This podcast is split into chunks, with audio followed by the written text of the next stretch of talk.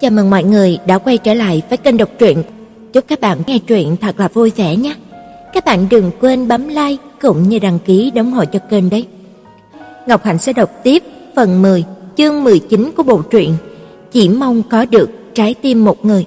Nào, và bây giờ chúng ta hãy bước vào chương 19 các bạn nhé. Sáng sớm, lúc tôi đi tới phòng bệnh của cha tôi, chỉ thấy có tiếng cười nói từ bên trong vọng ra vừa mới đẩy cửa ra đã thấy Tống Dực và Ma Lạc Năng ở đó từ bao giờ. Ma Lạc Năng nhìn tôi vội vàng, kêu lên mấy tiếng lo lắng. "Mạn Mạn." Tôi cười đáp, "Sao mọi người tới sớm thế? Không phải cố ý khiến cho tôi lộ ra sự lười biếng trước mặt cha tôi sao?" Vẻ mặt của Ma Lạc Năng thoáng thả lỏng hơn một chút, có điều sự xấu hổ vẫn chưa bớt. Bà tôi thấy tôi đeo khẩu trang, liền hỏi với vẻ lo lắng, "Còn bị cảm sao?" Tôi dội nói, "Không ạ."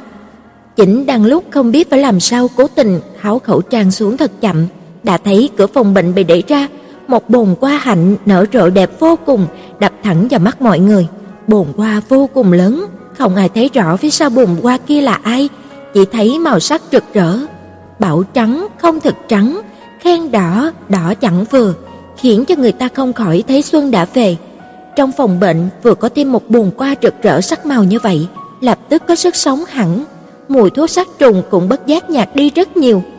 Lục Lệ Thành vừa lau tay, vừa chào cha tôi, là hỏi tôi rất là tự nhiên. Vết thương trên mặt còn đau không? Chọn đi chọn lại mất nửa ngày trời, kết quả còn chưa kịp lấy được bồn qua kia, đã làm cho mình trông như là bị người ta đánh cho. Mặt của Ma Lạc Năng nửa trắng nửa đỏ, tôi lập tức lắc đầu, không còn đau nữa, nhìn qua thì thế chứ thực ra thì vết thương rất là nhẹ. Cha tôi vô cùng đau lòng nói: con thật là chỉ chọn cái bồn qua mà cũng làm cho mình bị thương được. Tôi cười, chả mấy là khỏi đâu ạ.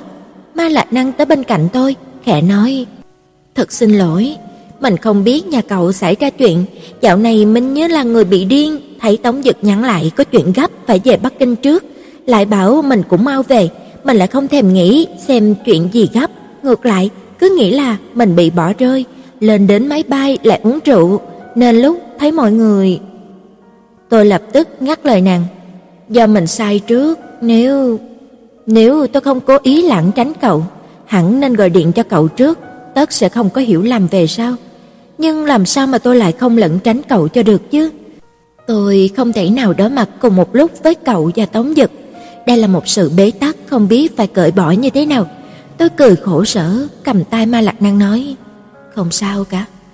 Ma Lạc Năng nhìn tôi, muốn nói gì đó nhưng lại thôi, cuối cùng cũng cầm tay tôi, xem như là tiêu tan những trở ngại trước đó. Nhưng tôi biết, khoảng cách giữa hai chúng tôi càng ngày càng rộng ra, nếu nàng vẫn là ma lạc năng của tôi, hẳn đã chỉ tay vào mặt tôi chất vấn, vì sao phát sinh nhiều chuyện lớn như thế mà không chịu gọi cho nàng? Nàng tất sẽ cằn nhằn hỏi tôi rốt cuộc có coi nàng là chị em hay không? Nàng tất sẽ đùa giỡn mà cầm tay tôi để tát cho nàng một cái nàng sẽ chửi mắng tôi, sau đó sẽ khóc cùng tôi. Nhưng nàng hoàn toàn không làm thế, nàng chỉ nói rất là lịch sự. Mình đã nói với mẹ mình rồi, mẹ nói sẽ giúp mình liên hệ với những chuyên gia về ung thư tốt nhất Bắc Kinh. Cảm ơn. Bầu không khí trong phòng bệnh im lặng tới lạ kỳ, tôi nói dày dặt từng chữ. Cha mình còn điều trị trong một thời gian rất dài, mọi người cứ đi làm việc của mình đi, lát nữa không chừng mình phải ra ngoài một chuyến nữa. Tổng Dực và Ma Lạc Năng cũng đứng dậy cáo từ. Ma Lạc Năng đứng ở cửa, nhìn tôi, chưa đi nhưng mà cũng không nói gì. Lòng tôi khó chịu vô cùng, chỉ muốn khóc, chỉ muốn ôm nàng nói: "Hai chúng ta cùng trở lại như trước đây có được không? Mình tình nguyện bị cậu mắng, bị cậu dạy dỗ." Có điều vẫn chẳng nói được câu nào, chỉ im lặng nhìn nàng. Rốt cuộc nàng cười cười nói: "Mai mình sẽ tới thăm cậu và chú." Tổng Dực nhìn tôi và Lục Lệ Thành, đôi con ngươi đen càng thêm thâm thẳm, cúi đầu rồi cũng đi với Ma Lạc Năng. Lục Lệ Thành nhìn theo bóng dáng từ từ khuất xa của hai người đó, rồi hỏi tôi: "Cô cần làm gì nữa? Có cần tôi đưa đi không?" Sáng nay tôi nhận được điện thoại bên đại lý, nó có người tới xem phòng, tôi về bằng tàu điện ngầm cũng tiện, cho nên không phiền anh nữa. Anh ta gật gật đầu không nói gì, tôi chỉ chỉ vào bồn qua của anh ta. "Cảm ơn anh." Anh ta cười, không cần cảm ơn, tôi vẫn nhớ cô đã nói sau này sẵn sàng nhảy vào lửa vì tôi. Bị anh ta chọc một câu, tôi đã thấy vô cùng ngượng ngùng. Mấy câu này vừa nói không bao lâu, thế mà tôi đã nổi giận đùng đùng với anh ta. Thấy tôi mặt đỏ tai hồng, anh ta cũng không chọc tôi thêm nữa. Tôi về trước đây. Vâng. Tôi dọn dẹp lại phòng cha tôi cho gọn gàng, lại chào vị hộ sĩ một tiếng, sau đó mới về nhà dẫn người đi xem phòng. Người tới xem phòng là một phụ nữ trung niên, hình như là mua phòng hộ con gái. Tôi không hiểu bà ấy không ưa cái phòng hay là muốn ép giá mà vẫn không ngừng bởi đông móc tay ra những khuyết điểm của căn phòng. Hồi xưa sao lại thiết kế thế này? Phòng đã nhỏ thế này sao lại làm bồn vệ sinh lớn như thế? Sao phải đặt cái bồn tắm lớn như thế? Sao không lắp vòi sen cho xong? Cái bồn tắm kia là kiểu và màu đều xấu thế cơ chứ. Tôi vẫn giữ nguyên khuôn mặt cứng như gỗ, lặng lặng đứng nghe. Cái bồn tắm này là do tôi và cha tôi cùng chọn, tựa hồ như là hai cha con chạy khắp thành Bắc Kinh mới tìm được cái bồn tắm lớn mà thích như thế. Sau một ngày mệt nhọc, ngâm nước nóng ở đây làm cho người ta thoải mái không ít. Tuy vì thế làm cho diện tích phòng nhỏ đi không ít, nhưng mà cũng rất là đáng giá. Bà ấy lại bắt đầu chê bai sang màu giấy dán tường của tôi, rằng vì sao giấy dán tường này, vì sao chỉ có hai màu đen trắng, trên này lại vẽ cái gì thế này, chẳng ra làm sao cả. Nếu mua phòng này, chắc bà ấy phải sơn lại hết tường quá đi mất. Người đại lý cũng không an lòng, nhìn tôi đầy xin lỗi, nhưng tôi vẫn đứng nghe như tượng, lại nhớ tới một buổi sáng nào đó, một ngày cuối tuần chan hòa ánh nắng, tôi và mẹ cùng quệt hồ dán giấy dán tường, hai người cùng đội một cái mũ quả dưa làm từ giấy báo, tôi đứng trên thang hát. Tôi là một anh thợ phết hồ, bản lĩnh phết hồ vô cùng cao cường, tôi muốn phết hồ khắp căn phòng mới kia sao cho thật hấp dẫn, phết hồ rồi lại phết hồ. Ngoài cửa đột nhiên vang lên một thanh âm lạnh như băng. Tranh thủy mặc cổ của Trung Quốc chỉ có hai màu đen trắng. Cái cần quan tâm tới là cái hồn của tranh, chứ không phải là hình dạng bên ngoài. Nếu bà không biết thưởng thức, xin mời đi cho khuất mắt. Người phụ nữ kia giận tím mặt, trừng mắt nhìn người ngoài cửa, chỉ thấy người phụ nữ trẻ đứng ngoài cửa kia mặc một chiếc váy của Chanel, tay cầm chiếc túi mẫu mới nhất của Louis Vuitton, khí chất lạnh như băng, ánh mắt bén nhọn, bà ta chỉ đành chuyển hướng qua phía tôi. Rốt cuộc là cô có bán cái phòng này hay không? Đã đi bán phòng mà còn không chịu nổi khi mà nghe người ta phê bình sao? Tôi chưa nói gì, đại tỷ đã cười đáp. Tất nhiên là muốn bán, có điều không định bán cho bà, mời đi cho. Đại tỷ giơ tay ra ý mời, người phụ nữ kia muốn nổi giận, có điều mỗi lần mà chạm vào ánh mắt của đại tỷ đã cụp đuôi xuống, cuối cùng chỉ đành vừa lăm băm vừa bỏ đi. Tôi chỉ đành nói với người đại lý, "Xin lỗi." Người bên đại lý khẽ an ủi tôi, lần sau nhất định tôi sẽ giới thiệu tới một người mua tốt hơn. Sau khi trấn an tôi xong, lại vội vàng đuổi theo người phụ nữ kia để tiếp tục trấn an một khách hàng khác. Đại tỷ đẩy cửa phịch một tiếng, "Không bán phòng không được sao?" "Vâng, đại khái là trong một khoảng thời gian dài em không đi làm được." "Cũng được, làm như bọn mình thế này, một ngày bận rộn đủ mười mấy tiếng đồng hồ." Nếu cô còn đi làm thì ngay cả thời gian nghỉ ngơi còn không đủ chứ đừng nói là tới bệnh viện nữa. Bán thì bán đi, cũ không mất đi sao mà mới tới được. Sau này mua lại cũng không sao. Có điều nếu như mà cô bán phòng thì ở đâu bây giờ? Em đi thuê phòng. Đại tỷ liền ngồi xuống cái ghế máy tính của tôi. Tô Mạn, chị và cô thương lượng một chút, phòng của chị cô cũng thấy rồi đấy, phòng thì thế, mà chỉ có chị ở một mình, có dọn về ở cùng chị đi. Không cần, không cần đâu ạ." Đại tỷ tức giận. "Cô khoan hãy từ chối, nghe chị nói cho xong đã. Tiền thuê nhà một tháng là 1500 tệ. Cô đừng có tưởng là tiền nhà như thế là rẻ, điều kiện chị chưa nói hết. Đại khái là cô nấu cơm thì nấu thêm cho chị một suất. Chị cũng ăn cơm nhà hàng phát ngán rồi, mời người giúp việc lại lo, ai biết người ta có cho cái gì vào trong đồ ăn chứ." Tôi im lặng không nói gì, đại tỷ lại nói tiếp: "Tô Mạn, cứ dọn lại đây đi, có lẽ chị cũng có chút ý muốn giúp cô thật, có điều cô có tới cũng giúp chị, xem như là chúng ta hai người cùng có lợi. Có đôi khi mà đi làm về, phòng yên ắng trống trại tới mức có thể nghe thấy cả tiếng người ta đi lại ngoài đường. Trước kia, chị cũng muốn tìm người tới ở cùng, ít nhất lúc về tới nhà còn có thể nói mấy câu. Có điều thân phận thế kia, nếu đi kiếm người thuê chung nhà, có phải trở thành trò cười cho cả công ty hay không? Huống chi chị cũng chẳng dám tùy tiện tìm một người tới ở chung, mời thần thì dễ, tiễn thần khó. Trong phòng sách của chị có rất nhiều tài liệu tuyệt đối không để lộ ra ngoài. Nếu có dọn về đây ở, những lo lắng kia của chị coi như là không có. Không chỉ giải quyết được vấn đề của mình mà còn được cả cái tiếng giúp đỡ người khác, coi như là một tên trúng hai con nhạn. Tôi nghe đại tỷ nói mấy câu cũng thấy động lòng, dù sao phòng là phải bán rồi, mà phòng cho thuê thì cũng phải đi tìm, có điều muốn thuê được một cái phòng hợp lý lại vô cùng khó khăn. Đại tỷ thoáng nổi giận. "Tô Mạn, chị đã nói tới nước này rồi, cô còn làm bộ gì chứ, rốt cuộc có đồng ý hay không?" "Vâng, lúc em nấu cơm, nấu thêm một phần cũng không có vấn đề gì cả, có điều em muốn dọn hết cả đồ đạc của phòng này qua đó." Đại tỷ cao mày, liếc quanh phòng tôi một cái, vẻ mặt vô cùng đau khổ nói: "Được." Có điều giấy dán tường, bồn tắm, bồn rửa mặt, mấy thứ không thể dọn đi, bất quá những ký ức về chúng tôi sẽ vĩnh viễn giữ trong tim. Sau khi thương lượng xong việc chuyển nhà với đại tỷ, chị ấy nói tôi cứ an tâm chăm sóc cho cha tôi, việc chuyển nhà cứ để cho chị ấy lo, cam đoan là một cái kim, một sợi chỉ cũng được chuyển an toàn tới nhà của chị ấy.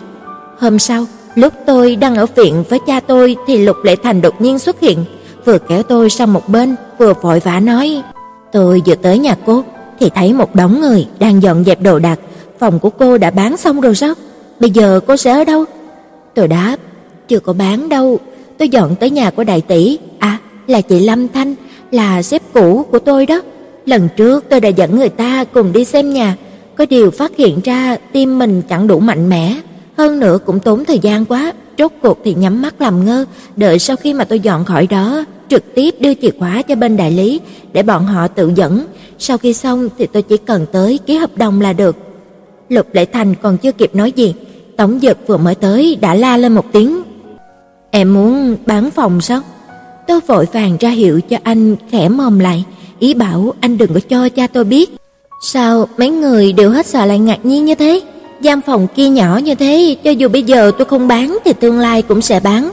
Lục Lệ Thành nói với Tống Dực, tôi không có bản lĩnh khuyên bảo cô ấy, đành xem bản lĩnh của anh vậy. Nói xong, anh ta bỏ lại tôi và Tống Dực, lại tới nói chuyện với cha tôi. Tôi đang định đi thì Tống Dực đã túm tôi lại.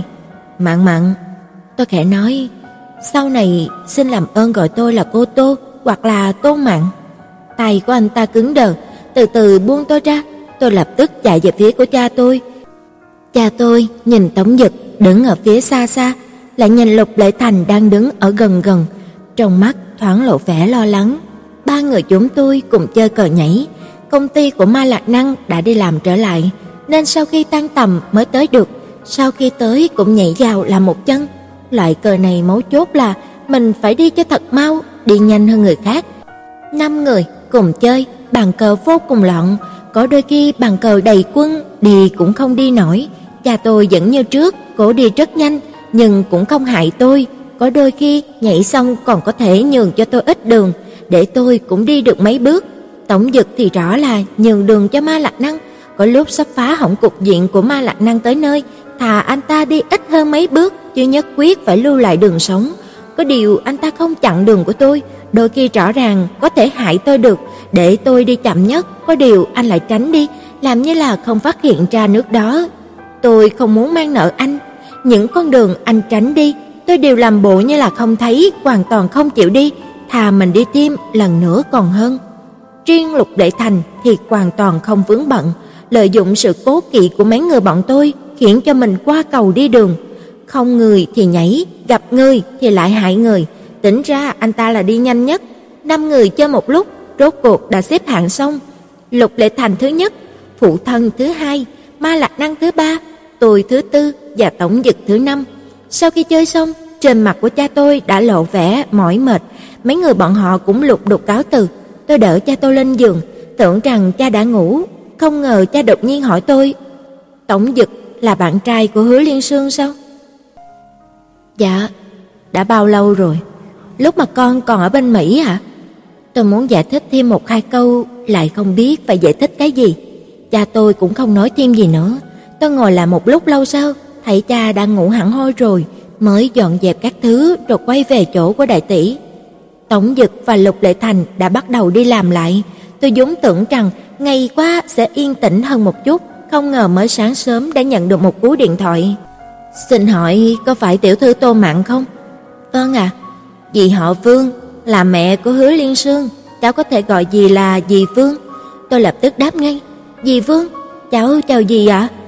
Thật ngại đã mạo muội gọi điện cho cháu, chuyện là như vậy, Liên Sương đã nói cho dì biết chuyện của cháu, lẽ ra phải sớm liên hệ với cháu, có điều vị chuyên gia tốt nhất trong lĩnh vực là giáo sư Trần vẫn họp ở nước ngoài, nên phải đợi tới hôm nay.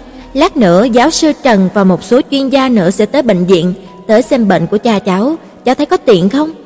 Tiện lắm à? Tiện lắm à?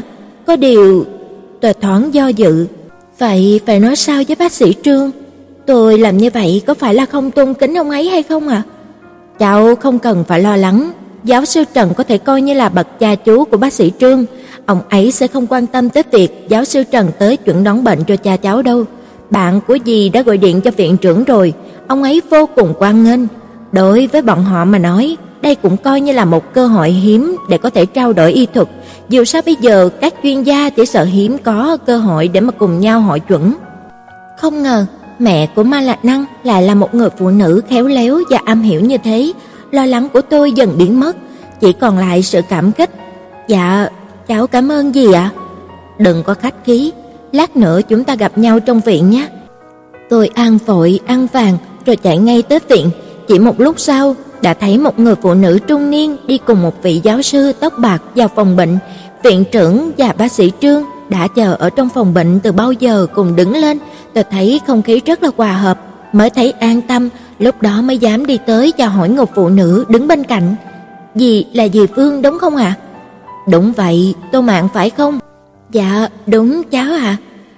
Hai chúng ta đi ra ngoài ngồi tạm đi thôi, bác sĩ và y tá sẽ chăm sóc tốt cho cha cháu. Dạ vâng. Bà ấy và tôi cùng đi xuống dưới lầu, hai người gọi hai chén trà cùng ngồi uống. Bà đúng là một người phụ nữ đẹp, tuy Ma Lạc Năng đã rất đẹp, nhưng so với bà ấy vẫn kém một phần, không phải do ngũ quan mà là do khí vận. Dì thật là đẹp. Sao? Thật không? Cảm ơn nha. Bà ấy bắt đầu mỉm cười. Thật ra dì đã sớm biết về cháu rồi, mấy năm nay nhờ cháu chiếu cố Liên Sương. Không đâu ạ, à, thật ra chính cô ấy mới là luôn chăm sóc cho cháu đấy à. Lòng bàn tay bà ấy chạm nhẹ vào chén trà, hơi mỉm cười, im lặng. Tôi cũng im lặng chờ câu tiếp theo của bà ấy. Bà ấy cố tình tới bệnh viện một chuyến, tất không phải chỉ vì đi theo giáo sư Trần tới thăm cha tôi. Cháu là bạn thân nhất của Liên Sương, cũng là người bạn duy nhất dì có mấy câu muốn hỏi cháu. Xin dì cứ nói đi ạ. À. Liên Sương thích Tống Dực nhiều không? Giọng của bà ấy như nghẹn lại, không biết rốt cuộc bà ấy mẫn cảm với cái chữ thích này hay là cái tên Tống Dực lại nặng nề tới mức khiến cho bà ấy khó mà chấp nhận được. Tôi ngay người ra một lát rồi mới đáp, thích thật, vô cùng thích à. Trong mắt của bà ấy lộ ra vẻ bi ai nhưng vẫn được kiềm lại rất tốt, mỉm cười hỏi tiếp, vì sao nó không thích Lục Lệ Thành chứ? Cả dì và cha nó đều có ấn tượng rất tốt với Lục Lệ Thành. Lúc trước thái độ của Liên Sương đối với cậu ấy cũng không tệ. Dì có hỏi nó, nó cũng nói là thích. Vì sao đột nhiên lại hẹn hò với Tống Dực chứ? Tôi không biết phải trả lời bà ấy như thế nào. Bà ấy lại mỉm cười nói tiếp. Dì biết mấy chuyện này nên tớ hỏi trực tiếp con gái mình. Có điều bà ấy hơi cụp mắt xuống, như là muốn giấu đi vẻ bi thương trong đáy mắt. Nó hiếm khi tâm sự với dì. Mỗi lần dì muốn nói chuyện với nó, nó đều không nhẫn nại được mấy lần. Lần nào mà nói nhiều hơn mấy câu, tất là cãi nhau. Dì đúng là một người mẹ vô cùng thất bại. Tôi nghĩ một lát rồi đáp. Trước kia, Liên Sương đã thích Tống Dực rồi. Cô ấy nói từ năm 6 năm trước đã thích anh ấy rồi, không phải là đột nhiên à? Sao chứ? Mắt của bà Vương đột nhiên trắng bệch. Không thể nào, Sáu năm trước, nó không thể thấy bất kỳ ai được. Cô ấy nói cô ấy cũng chưa từng nhìn thấy Tống Dực, cô ấy chỉ nghe thấy giọng nói của Tống Dực. Có điều cô ấy thích chính là giọng nói này. Bà Dương nhìn tôi trừng trừng, trong mắt lộ rõ vẻ không tin, dáng vẻ của bà ấy khiến cho người ta có thể cảm nhận được sự đau đớn, bất lực trong tim bà ấy. Tôi cố trấn tĩnh đáp. Cô ấy vô cùng thích Tống Dực, Tống Dực cũng thật thích cô ấy. Có điều cô ấy có nói cho cháu biết cả dì và bác đều thích Lục Lệ Thành nên mới giấu hai người. Dì ơi, xin dì thành toàn cho bọn họ đi ạ. À. Tống Dực thích Liên Sương sao? Tống Dực mà thích Liên Sương à? Bà Vương cười nhạt đầy bi thương, cây đồ dối trá đó. Bà ấy cố kiềm chế, có điều tai lại trung lên bần bật. Dì tuyệt không đồng ý, cha nó cũng không bao giờ đồng ý, nó không bao giờ có thể ở cùng một chỗ với Tống Dực. Tống Dực hại một đứa con gái của bọn tôi còn chưa đủ hay sao? Giờ lại muốn hại thêm một đứa nữa. Từ lúc bà ấy xuất hiện cho tới bây giờ, ngôn ngữ, cử chỉ đều vô cùng có chừng có mực, thế mà bây giờ lại thất thố tới như vậy. Lời lẽ của bà ấy làm cho tôi chết sững, cả hồi lâu vẫn không kịp hiểu rốt cuộc thì bà ấy muốn nói cái gì. Dì, dì nói là ma lạc năng, Liên Sương có một người chị em sao ạ? Bà Vương liếc tôi một cái, vô cùng đau khổ. Cho tới bây giờ, Liên Sương không nói cho cháu biết nó có một người chị hay sao? Tôi lắc đầu, lúc cháu mới gặp cô ấy, cô ấy có hỏi cháu có anh chị em gì không? Cháu nói không có, cháu là con một. Cô ấy nói cô ấy cũng thế. Bà Vương dịu giọng, cháu tha thứ cho nó được không? Không phải là nó cố ý lừa cháu đâu. Ẩn sâu tận đáy lòng, có lẽ nó vẫn cho rằng nó chỉ luôn có một mình, có điều là lỗi của gì cả. Đầu óc của tôi hoàn toàn không tiêu hóa được cái tin tức đó, lại càng không thể để cho một người mẹ phải nói câu xin lỗi đầy nhún nhường đối với mình, chỉ đành gật đầu lia lịa đáp ứng. "Cháu, cháu không có trách cô ấy ạ." À? "Cảm ơn cháu. Mấy năm nay Liên Sương chơi chung với cháu, chưa bao giờ vui vẻ tới như thế, bề ngoài cũng vui vẻ tích cực hơn rất nhiều." Tuy dì và cha nó ngại không muốn tới gặp cháu để cảm ơn, nhưng trong lòng lại vô cùng cảm kích cháu. Bây giờ dì chỉ muốn nhờ cháu một việc, hy vọng cháu có thể đáp ứng. Chuyện gì vậy hả dì? Cho tới bây giờ, cha Liên Sương vẫn chưa biết chuyện của hai người bọn họ. Sau khi biết, nhất định sẽ nổi giận đùng đùng. Chúng tôi tuyệt không bao giờ để cho Liên Sương ở chung một chỗ với Tống Dực. Nếu tới lúc đó chỉ sợ quan hệ giữa Liên Sương và chúng tôi sẽ vô cùng, vô cùng căng thẳng, chắc phải nhờ cháu chỉ bảo cho nó một chút. Cháu không hiểu, vì sao không ở chung một chỗ với Tống Dực được chứ ạ? À? Dì ơi, cháu biết Tống Dực đã rất nhiều năm rồi, cháu có thể dùng tính mạng mình để cam đoan anh ấy là người tốt. Tâm tình của tôi cũng bắt đầu dao động, ngữ khí cũng hấp tấp không kiềm chế nổi. Tuyệt đối không được. Bà ấy lắc đầu kiên quyết. Cha của Liên Sương tuyệt không tha thứ cho cậu ta, mà chính bản thân của Tống Dực hẹn hò với Liên Sương cũng không phải là vì cậu ta thích Liên Sương, cậu ta làm thế chỉ vì mình mà thôi, còn bé Liên Sương kia ngây thơ quá rồi. Thái độ của bà ấy vô cùng kiên quyết, mặc kệ tôi nói gì, bà ấy cũng không nói thêm gì nữa, chỉ yêu cầu tôi ở với Liên Sương, khuyên bảo nàng. Tôi lo cho cha tôi, lại nghĩ có khả năng kết quả hội chuẩn của mấy vị chuyên gia chắc có rồi, nên chỉ đành chào tạm biệt bà ấy, quay lại phòng bệnh.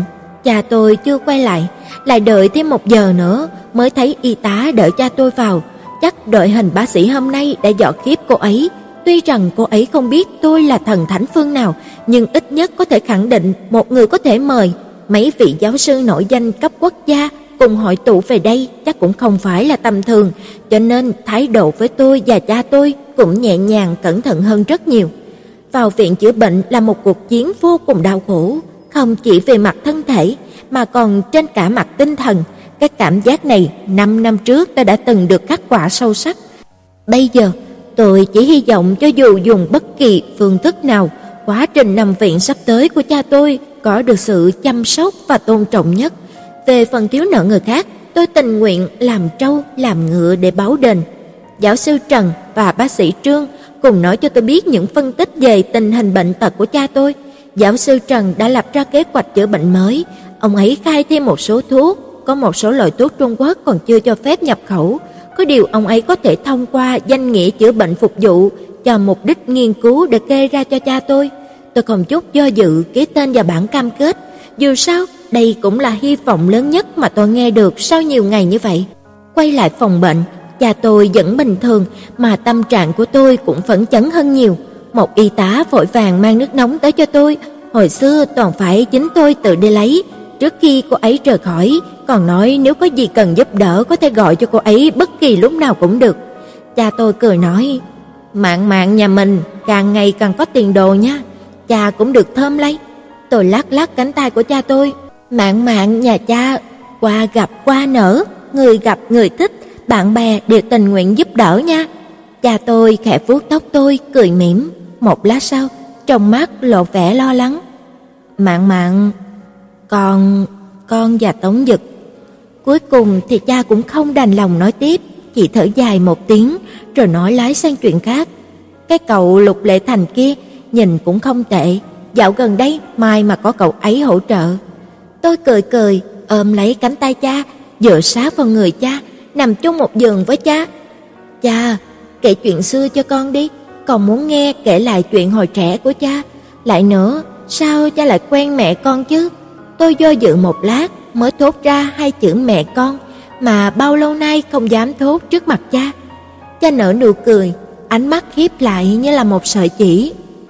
Chuyện đã lâu rồi, mẹ con... Cha liếc tôi một cái, thở dài. Con lại không đẹp bằng mẹ con, trán con giống cha, xấu. Tôi càng nhằn không đồng ý. Con muốn cha kể lại xem chuyện ngày xưa cha quen mẹ thế nào, thế mà cha lại ngồi chê con. Cha, cha nếu như mà chê con nữa, con giận thật đấy. Được, được, cha kể đây. Hồi đó, cha là lái xe vận tải, không chở người. Ngày hôm đó, mẹ con có việc gấp phải vào thành phố, nghe người ta nói cha cũng chuẩn bị chở hàng vào thành phố, liền chạy tới xin cha mang mẹ con một đoạn đường. Hồi đầu thì cha không có để ý vẻ ngoài của mẹ con như thế nào, chỉ nhớ là hai cái bím tóc của mẹ con cứ tung lên này, lắc bên kia, tung tẩy khiến cho mắt cha không rời được. Tóc của mẹ con lại rất thơm, khiến trong xe ngát mùi hương qua què. Nụ cười của cha tôi không miễn cưỡng như bình thường, mà tràn đầy hạnh phúc thật sự. Giống như quay lại cái buổi chiều mùa đông năm đó, ông vội vàng chở một cô gái đi trên đường, trong xe có thể ngửi thấy mùi qua què thơm ngát. Căn bản ông không nghe thấy người con gái đó nói gì, chỉ nghe thấy tiếng tim mình đập thình thịch như muốn nhảy ra khỏi lòng ngực. Tôi dựa vào vai cha tôi, cũng cười vô cùng vui vẻ. Hai người đã từng hạnh phúc như vậy, chỉ cần có ký ức này, hạnh phúc sẽ không xa rời. Tổng Dực cũng nói không sai, đối với cha tôi mà nói, cha nguyện ý nhắc tới mẹ tôi, bởi vì đó là niềm hạnh phúc và vui vẻ của cha tôi, mẹ chưa từng đi xa, mẹ vĩnh viễn sống trong tim của ông ấy. Cuộc sống hàng ngày của tôi đơn điệu mà bận rộn, buổi sáng tỉnh dậy làm điểm tâm cho cha tôi, sau đó tới bệnh viện trong ông, đợi tới khi mà ông đi trị liệu, tôi sẽ mang quần áo bẩn về nhà giặt. Làm xong cơm trưa, lại tới bệnh viện trong cha tôi, cùng ăn cơm trưa với cha, nói chuyện phím, chơi cờ, tản bộ, rồi lại cùng ăn cơm chiều. Hai chúng tôi cùng nói rất nhiều chuyện. Cha kể cho tôi nghe những chuyện trước kia của cha, kể từng chuyện nhỏ giữa cha và mẹ, lại kể chuyện về ông ngoại bà ngoại ngày xưa. Có lúc nói chuyện quên cả thời gian, y tá phải tới kêu tôi về. Thân thể của cha tôi dưới tác động của quá trị liệu càng ngày càng tệ, tóc cứ rụng dần, những lúc mà bị tác dụng phụ, cha đau tới mức nằm cuộn lại trung rẩy, tôi đành bất lực, chỉ có thể khoanh tay đứng nhìn cha tôi đau đớn. Thường là khi mà cha đau xong rồi, tôi lại chạy vội vào nhà vệ sinh, trốn đi khóc một trận. Sau khi khóc xong, tôi lại về, dính ở bên người cha tôi, bắt cha kể chuyện cũ cho tôi nghe. Tiền tiết kiệm sắp xài hết rồi, tôi liền gọi điện thoại cho bên đại lý, hỏi tình hình bán phòng như thế nào. Giọng người đại lý vô cùng phấn khởi. Không nên vội vàng, bây giờ có hai người cùng coi trọng phòng ở của chị, tôi đang nâng giá cả hai bên, giá đã cao hơn 6 vạn so với chúng tôi dự tính. Tôi vô cùng khó hiểu, sao lại thế chứ? Ban đầu có một người phụ nữ tới xem nhà, nói là muốn mua để đầu tư, thấy chỗ này dễ cho thuê, còn nói là phòng ở bảo quản rất tốt, đồng ý với giá 60 vạn mà chị đưa ra. Chúng tôi đang muốn ký hợp đồng thì lại có một bác gái tới xem nhà, nhìn cũng có vẻ có tiền, nói là cũng thích phòng của chị, hơn nữa còn khen không dứt mấy bức họa trên tường nhà chị, nghe nói có người muốn mua, liền trả thêm một vạn. Chúng tôi lại nói với cái nhà kia, nhà kia lại tăng thêm hai vạn. Chúng tôi quay lại nói với bác gái kia, bác gái kia liền tăng luôn ba vạn. Bây giờ giá đã là 66 vạn rồi. Chúng tôi lại đang định gọi điện cho nhà bên kia xem cô ấy có trả thêm không hay là không mua nữa. Lòng tôi thầm tính toán, trừ đi tiền mà tôi còn nợ ngân hàng và tiền phí trả cho bên đại lý, đại khái tôi có thể thu được 30 vạn, đã cao hơn tôi mong muốn rất nhiều. Thật là làm phiền các anh quá, hiện giờ tôi đang cần dùng tiền gấp, phiền anh cố gắng bán cho tôi trước tuần sau nhé. Được, không thành vấn đề, nhất định chúng tôi sẽ giúp chị bán được với giá tốt nhất. Xin cảm ơn. Điểm đó tôi cũng không lo lắng, bên đại lý ăn tiền hoa hồng theo phần trăm, giá càng cao, bọn họ càng thu được nhiều. Đại tỷ đang ngồi trong bếp, ăn canh tôi để lại cho chị ấy, nghe thấy đoạn đối thoại giữa tôi và người đại lý, vẻ mặt cũng giãn ra, khẽ nói: "Được quá, được quá, tuy bán gấp nhưng mà giá cũng không tệ lắm." Tôi đáp: "Căn phòng đó là do cha em chọn cho em đó, đáng lẽ em muốn mua một căn khác rẻ hơn, nhưng cha em nói quãng đường này tốt hơn, tuy rằng hơi đắt nhưng mà sau này bán cũng dễ." Xem ra tuy cha không học về tài chính nhưng mà mắt cũng tốt. Đại tỷ bưng bát ngồi vào cạnh tôi. Tô Mạn, mấy hôm nay cô có gặp Tống Dực không? Thỉnh thoảng hả? Thỉnh thoảng lúc tan tầm anh ấy sẽ tới thăm cha em một chút, chơi ván cờ với cha em. Trong anh ta có ổn không? Tôi nhìn đại tỷ với vẻ mù mờ. Anh ấy có chuyện gì không tốt sao? Đại tỷ gật đầu. Dạo gần đây, tình hình của anh ta có vẻ tệ. Sao thế à? Chị cũng không biết, có cảm giác hình như là mối quan hệ với các giới trong nước không xử lý tốt, một số quản lý của những xí nghiệp lớn không muốn gặp anh ta, những khách hàng nguyên do anh ta phụ trách đều được chuyển cho Lục Lệ Thành, những khách hàng khác cũng bỏ đi không ít. Bây giờ anh ta phụ trách mấy công ty nước ngoài ở Trung Quốc, nhưng mà công việc rất ít. Nghe nói hầu như là anh ta đã mất quyền lực rồi. Việc này có tác dụng rất lớn với MG. Có lời đồn rằng mấy lão già ở MG rất là thất vọng về anh ta, nếu không cẩn thận tất Tống Dịch phải rời khỏi MG. Như anh ta bây giờ, cho dù năng lực có tốt tới đâu đi chăng nữa, nếu không giữ chân được khách hàng thì chẳng một nhà đầu tư ở Trung Quốc dám nhận anh ta cả. Có lẽ anh ta chỉ đành quay lại nước Mỹ. Vẻ mặt của đại tỷ đầy quan mang. Rốt cuộc chị cũng không thể hiểu nổi, cuối cùng là do Tống Dực quá yếu hay Lục Lệ Thành quá mạnh. Vì sao cục diện đột nhiên lại rõ ràng như thế rồi? Chị đang chờ bọn họ đại chiến 300 hiệp cơ. Thật là kỳ lạ, lúc mà cô gặp Tống Dực, trong anh ta không khác lạ gì sao? Tôi lắc đầu, chủ yếu là tôi không nhìn kỹ anh, thật sự là không biết anh ta có khác lạ gì hay không. Huống chi tâm tình của anh giấu quá sâu, cho dù có gì khác thường đi chăng nữa, tôi cũng không nhìn ra được. Lục Lệ Thành thì sao? Có lần chị đi bệnh viện đón cô, thấy anh ta ở đó, hẳn là anh ta không chỉ tới một lần chứ. Tôi nghĩ một lát rồi cũng lắc đầu. Anh ta vẫn như trước, không có gì đặc biệt cả. Đại tỷ bật cười. Tô Mạn, xem chừng đào qua của cô Phượng nhỉ? Mau cung khai thành thật, rốt cuộc thì cô thích người nào?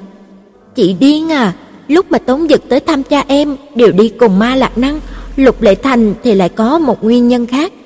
Huống chi chính chị cũng tới thăm cha em, lại không thể cho rằng Lục Lệ Thành cũng là bạn bè của em, lại không thể đi thăm cha em đấy chứ.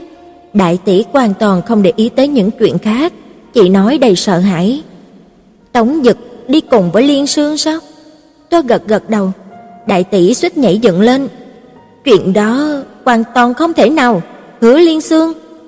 Chị ấy chợt nhìn tôi, im bặt luôn. Tôi đáp, em đã biết rồi, cha của Hứa Liên Sương là Hứa Trọng Tấn. Rốt cuộc đại tỷ có thể nói ra, đúng vậy, Rốt cuộc thì cô đã biết, Tống Dực có một cây đại thụ che trời như thế, sao có thể có quan hệ không tốt với khách hàng? chứ dù anh ta không muốn làm, khách hàng đều đã chạy tới mà nịnh bợ anh ta. Cây đại thụ này thật không ưa Tống Dực. Em nghĩ ông ấy đang muốn ép Tống Dực rời khỏi Trung Quốc. Thời gian sau này của Tống Dực chắc càng ngày thì càng khó khăn. Đại tỷ trợn mắt há mồm, lại bắt đầu bên vực cho Tống Dực. Tống Dực có gì không tốt chứ? dù sao cũng là do thanh qua chúng ta đào tạo ra, cần vẻ ngoài có vẻ ngoài, cần tài có tài, cần đức có đức. Hứa Liên Sương nhà ông ta cũng không hơn người ta hai con mắt, dựa vào cái gì mà ức hiếp người ta như thế? Em cứ nghĩ là chị về phe của Lục Lệ Thành chứ nhỉ? Đại tỷ lộ vẻ ngượng ngùng. Chị vẫn về phe của Lục Lệ Thành, chị và anh ta đều là thủ miết, chỉ dựa vào bản thân, đấu tranh từng bước một mới đạt được thành công như ngày hôm nay mà cũng chỉ vì cái sách lược không có công bằng của mấy công ty nước ngoài kia khiến cho bọn chị không thể tiến lên vị trí cao nhất. Đương nhiên là chị về phe của anh ta rồi, ước gì anh ta có thể hạ bệ Tống Dực. Có điều dù sao, chị, Tống Dực, Lục Lệ Thành đều là những người chỉ dùng hai bàn tay của mình để giành lấy tất cả, không thể so với những kẻ như là Hứa Liên Sương, có đặc quyền về gia cấp. Bọn chị cố gắng hết thảy như thế mà chỉ vì một người nào đó không ưa, nói phá quỷ là phá quỷ ngay, chị cảm thấy bị ép buộc vô cùng, khó chịu vô cùng, không công bằng vô cùng. Tôi không hé răng, trên thế giới này làm gì có cái gọi là công bằng chứ? Vì sao mẹ phải chết? Vì sao cha phải mắc bệnh? Vì sao người tôi yêu lại đi yêu người khác? Tự hồ như là trên đời này hạnh phúc, thành công, vui vẻ hoàn toàn không liên quan gì tới hai chữ công bằng. Tô Mạn, cô nói đi chứ. Tôi đứng dậy, đi về phòng mình. Em muốn gọi điện cho Ma Lạc Năng. Sau khi bấm xong dãy số đã từng vô cùng quen thuộc mà bây giờ lại có vài phần xa lạ. Chuông điện thoại vừa vang lên, Ma Lạc Năng đã nghe ngay. "Mạn Mạn à?" "Ừ, giờ cậu sao rồi?" "Mình ổn." Hai người cùng im lặng, cũng không biết phải nói gì, có điều lại chẳng ai chịu nói sẽ cấp điện thoại. Từng giây, từng phút trôi qua trong yên lặng, rốt cuộc Ma Lạc Năng nói: "Mình ngắt máy." Tôi đáp: "Ừ." Ngắt điện thoại xong, cảm giác khó chịu như là muốn nổ tung trong lòng. Tôi lập tức bật máy tính, đăng nhập vào Quy Quy, nàng đang online. Tôi cũng không muốn giả vờ khách sáo nữa, đi thẳng vào vấn đề ngay. Lần trước mình gặp mẹ cậu, bà ấy nói cậu có một người chị. Ma Lạc Năng giật mình sững sốt một lúc lâu rồi mới trả lời tôi. Trong tim mình, chỉ có cậu mới là chị em của mình. Chị cậu bây giờ ở đâu? Chị ta không phải là chị của mình, chị ta tên là Hứa Thu. Được, thế Hứa Thu kia giờ đang ở đâu? Chị ta đã chết rồi. Bây giờ tới lượt của tôi bị sốc, một lúc lâu sau mới hỏi tiếp. Chết như thế nào? Sau khi chị ta tốt nghiệp đại học đã tới Mỹ, lại ở Mỹ làm việc, chi tiết cụ thể mình cũng chưa từng quan tâm. Chỉ biết là chị ta cùng bạn ở Yellowstone ở Mỹ, lúc mà bọn họ băng qua đường bị đâm thẳng vào một cái xe ngược chiều, cứu không được nên đã bỏ mình.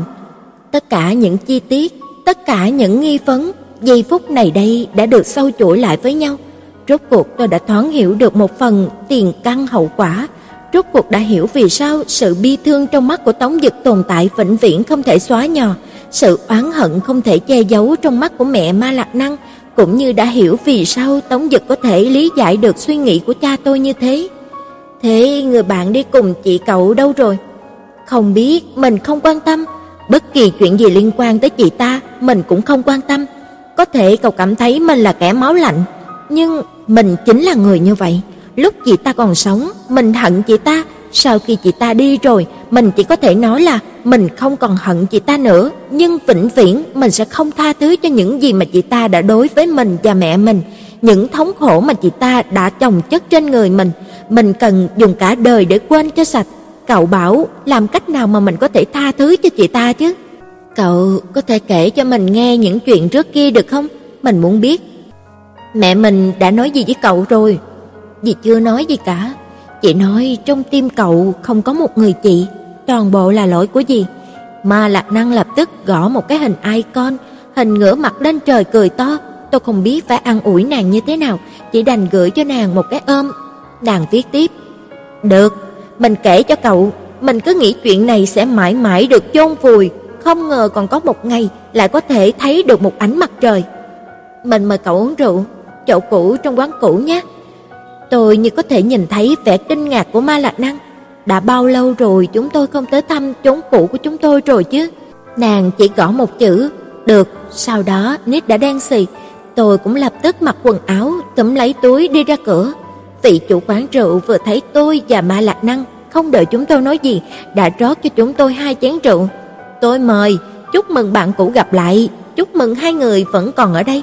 Lâu thế rồi mà hai người không tới, tôi cứ nghĩ hai người tới từ biển người mà lại biến mất trong biển người rồi.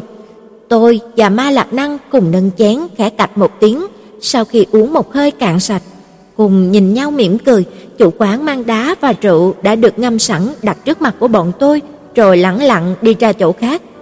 Tôi và Ma Lạc Năng cũng không thèm dùng đá, cứ uống từng chén, từng chén một. Cậu một ly, mình một ly, rót đều như là tưới nước, sau khi Ma Lạc Năng ngà ngà say mới bắt đầu mở lời. Mẹ mình không phải là người vợ đầu tiên của cha mình, Hứa Thu là con gái của cha mình và vợ trước, Vì sinh ra vào mùa thu nên mới đặt tên là Hứa Thu. Lúc mà Hứa Thu được 3 tuổi, mẹ chị ta qua đời, hai năm sau, mẹ mình đã có bầu mình, gả cho cha mình, chẳng bao lâu sau thì sinh ra mình. Nghe nói vì mình sinh ra vào mùa hè, đáng lẽ phải gọi là Hứa Hạ, có điều Hứa Thu không thích, chị ta nói mùa hè đứng trước mùa thu, cha mình mới đặt tên mình là Liên Sương. Lúc mà mình còn nhỏ, Hứa Thu đã cho mình biết trong cái tên của mẹ chị ta có một chữ Sương, Liên Sương. Liên Sương, không thể tin nổi, cha mình có thể nghĩ ra được, cũng thật không ngờ mẹ mình có thể chấp nhận được. Ma Lạc Năng cười nhạt một cái. Mẹ của Hứa Thu là một mỹ nhân, là loại mỹ nhân khác hẳn với mẹ mình. Mẹ mình là đẹp thật sự, mẹ của chị ta thì đường nét thực sự cũng bình thường. Nàng đảo loạn trong túi một lát rồi lấy ra một tấm ảnh đưa cho tôi. Người con gái trong ảnh chụp mặt váy màu đen, hơi nghiêng vành mũ che nắng, đứng phía trước là một tòa giáo đường rất lớn, bởi vì đây là ảnh chụp toàn thân mà tấm ảnh đã từng bị phò nát, nên cũng không nhìn rõ được đường nét trên khuôn mặt. Có điều cái khí chất lóa mắt này khiến cho người ta cũng nhận ra rằng đây là một người con gái xuất chúng. Đây là ảnh của Hứa Thu, cảnh đằng sau là nhà thờ Đức Bà Paris. Mẹ chị ta và chị ta rất giống nhau, nói như là người ta là những người con gái vô cùng vô cùng có khí chất. Mẹ chị ta và cha mình là bạn cùng học đại học, nghe nói thành tích học tập còn giỏi hơn cả cha mình, vào đảng sớm hơn cha mình, lại còn là người tiến cử cha mình vào đảng. Mẹ mình chưa bao giờ học đại học, cũng chưa ra nước ngoài, sau khi mẹ tốt nghiệp phổ thông đã đi làm ngay, cũng bởi vì tính tinh thành thật, vẻ ngoài lại xinh đẹp nên được coi là một thư ký đắc lực cho cha mình. Đương nhiên, cái thời điểm đó, chức tước của cha mình cũng không cao như hiện giờ. Sau khi mà mẹ của Hứa Thu qua đời, mẹ mình gần quan được ban lộc gả cho cha mình trong sự hâm mộ cũng như là ghen tị tột cùng của mọi người. Có điều sự đau khổ phía sau chỉ sợ là chỉ có mẹ biết. Cha tôi vẫn luôn mang vẻ si tình, cho tới bây giờ trong thư phòng của ông ấy vẫn đặt tấm ảnh chụp của vợ trước, đặt tên mình là Liên Sương. Ngày lễ, ngày Tết không cần biết gió to tuyết lớn, trời nắng hay mưa, nhất định phải tới mộ của bà ta để tảo mộ. Cho dù chuyển nhà bao nhiêu lần, trong nhà mình vẫn vĩnh viễn tồn tại bóng dáng của một người đàn bà khác. Mấy năm trước mình vẫn luôn đắn đo, nếu cho mẹ mình một cơ hội nữa, rốt cuộc bà ấy có gả cho cha mình hay không? Có điều bây giờ ngay cả đắn đo suy nghĩ mình cũng chẳng còn hứng thú nữa. Mình thấy mẹ mình vẫn thật vui mừng, có lẽ từ đầu tới cuối mẹ chưa từng quan tâm tới những chuyện đó, mẹ chỉ mong cha có thể cho mẹ cuộc sống mà mẹ mong muốn. Ma Lạc Năng ngửa cổ lên, đổ vào họng một chén rượu. Hứa Thu đúng là một đứa con gái rất đặc biệt, chị ta kế thừa được vẻ đẹp đầy thông minh của mẹ chị ta, lại kế thừa được sự tâm cơ, thủ đoạn của cha mình. Có thể nói chị ta là một sự kết tinh hoàn mỹ giữa hai người, cho dù mình có nói cho người khác cũng chẳng có ai tin. Lúc mình mới có 3 tuổi, chị ta đã từng nói với mình: "Hứa Liên Sương, mày biết không, cha tao chẳng thích mẹ mày một chút nào, người cha yêu vĩnh viễn là mẹ tao, mẹ mày chẳng qua chỉ là một vú nuôi của nhà tao thôi." Nhưng mẹ mình đúng như một người vú nuôi, mẹ quan tâm, chăm lo tới ăn mặc hàng ngày của cha mình, chăm lo tới ăn mặc hàng ngày của Hứa Thu. Tất cả mọi người đều nhìn chăm chăm vào mẹ, đợi xem mẹ mình lộ ra cái xấu, cho nên mỗi hành động, mỗi câu nói của mẹ mình đều thật là cẩn thận, cố gắng nhũng nhặn lấy lòng Hứa Thu. Người ta đều thấy thương hại đứa trẻ có mẹ kế mà không biết căn bản. Hứa Thu kia chẳng phải là cô bé lọ lem, kỳ thật chị ta mới là người mẹ kế độc ác, mẹ mình mới chính là cô bé lọ lem bị bắt nạt kia. Những lúc không có ai, chị ta liền hét to gọi nhỏ mẹ mình, coi mẹ mình như là người hầu, có điều chỉ cần có bóng dáng của người khác, chị ta liền giả vờ nhã nhặn, giả vờ hiền lành, chị ta vĩnh viễn là một người con gái lương thiện, đợi người khác đồng tình, ca ngợi. Những lúc không có người ở bên, chị ta đánh mình, thậm chí còn cố tình chỉ ra những cái sai của mình trước mặt mẹ mình. Thế mà mẹ mình lại chẳng thèm nói gì chị ta, ngược lại còn kêu mình không được quấy rầy chị ta, phải nhường chị ta. Chị ta dùng cơm ba đâm mình, lại đặt ghim lên giường của mình, lại vất cả dở bài tập mà hôm sau mình phải nộp đi. Mà lại đang nhìn tôi. Mạn mạn, cậu có biết không, có một khoảng thời gian rất dài, mỗi lần thấy chị ta mình đều phát run, mà mẹ mình thì... Mẹ mình luôn nói mình phải nhường chị, mình luôn trốn vào một góc tường, thậm chí chỉ cần nghe thấy tên của chị ta là mình đã vội vàng biến mất. Có điều chị ta vẫn không buông tha cho mình, mình không biết mình đã phải nhường nhịn chị ta tới thế nào nữa. Vì sao cậu không nói cho cha cậu? Cha mình sao? Ma Lạc Năng cười lạnh. Trước khi mà Hứa Thu qua đời, mình nghĩ phần lớn thời gian ông ấy đều không nhớ ra ông ấy còn một đứa con gái nữa. Với ông ấy mà nói, Hứa Thu mới xứng đáng là con gái của ông ấy, mới là kết tinh của tình yêu của ông ấy, còn mình chỉ là kết quả của một lần không khống chế nỗi dục vọng nam nhân của ông ấy mà thôi. Ma Lạc Năng cười rất thản nhiên, có điều lại khiến cho người ta cảm thấy như là nàng đang rơi lệ. Từ lúc còn nhỏ, Hứa Thu đã biết cách hấp dẫn toàn bộ sự chú ý của cha. Chị ta cũng không cho phép cha liếc mình dẫu chỉ một cái. Có một lần, mình tham gia hội diễn văn nghệ, mình nói với cha rằng giáo viên của mình nói rằng rất là hy vọng thấy phụ huynh học sinh tham dự. Ông ấy đã đồng ý. Có điều hôm sau, Hứa Thu đã sinh bệnh, cha phải ở bên chị ta mà mẹ phải ở nhà chăm sóc cho bọn họ. Nên trong hội diễn văn nghệ của trường, những người khác đều được cha mẹ tiền hô hậu ủng, chỉ có mình là cô đơn một mình. Trong một khoảng thời gian rất dài, nhiều giáo viên trong trường còn cho rằng mình là một cô nhi. Có một lần, một người bạn của mẹ mình tặng cho mình một chiếc xe đạp, mình năn nỉ cha dạy cho mình đi. Cha đồng ý rồi. Hứa Thu cũng đòi học theo, sau đó chị ta ngã gãy chân, hơn nữa là bị bệnh sợ xe đạp và mình mang sạch những chiếc xe đạp có thể xuất hiện trong tầm mắt cho người khác hết. Mạn Mạn, cậu có tin không? Lúc mà Hứa Thu ngã từ trên xe đạp xuống, mình đã thấy đúng là chị ta nhìn mình cười, trong ánh mắt chứa đầy sự miệt thị, ngay cả mình cũng tự cho rằng mình bị qua mắt. Những ví dụ như vậy nhiều lắm, nhiều tới mức mình có thể kể cho cậu suốt ba ngày ba đêm cũng không hết. Ma Lạc Năng liền nâng chén với tôi, "Cũng ly nào?" Tôi cũng lập tức nâng chén lên uống cạn sạch một chén cùng nàng. Từ nhỏ tới lớn thi cử chưa bao giờ hứa thu xếp thứ hai, chị ta lại mang tất cả tiền mừng tuổi quyên tặng cho công trình hy vọng. Chị ta là chủ động kèm cặp những đứa học sinh kém, chị ta giỏi ca múa, biết cách ăn nói, chị ta là học sinh ưu tú nhất trong mắt của giáo viên, là đứa con ưu tú nhất trong mắt của cha mình. Còn mình thì sao? Mình luôn trầm mặc ít lời, luôn trốn ở một góc, thành tích học tập cũng rất kém. Mình lên được đại học là nhờ cha mình vận dụng quan hệ.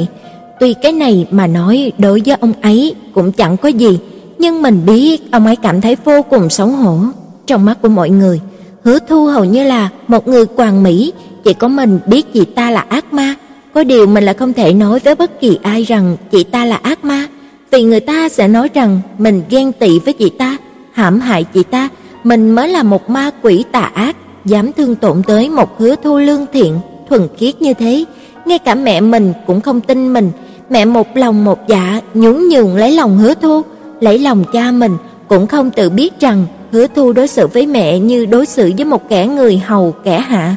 Có nhiều lúc mình đã từng hoài nghi, không biết có phải mình mắc bệnh quan tưởng, kỳ thật Hứa Thu chưa bao giờ đối xử tệ với mình, hết thảy đều do mình tự tưởng tượng ra.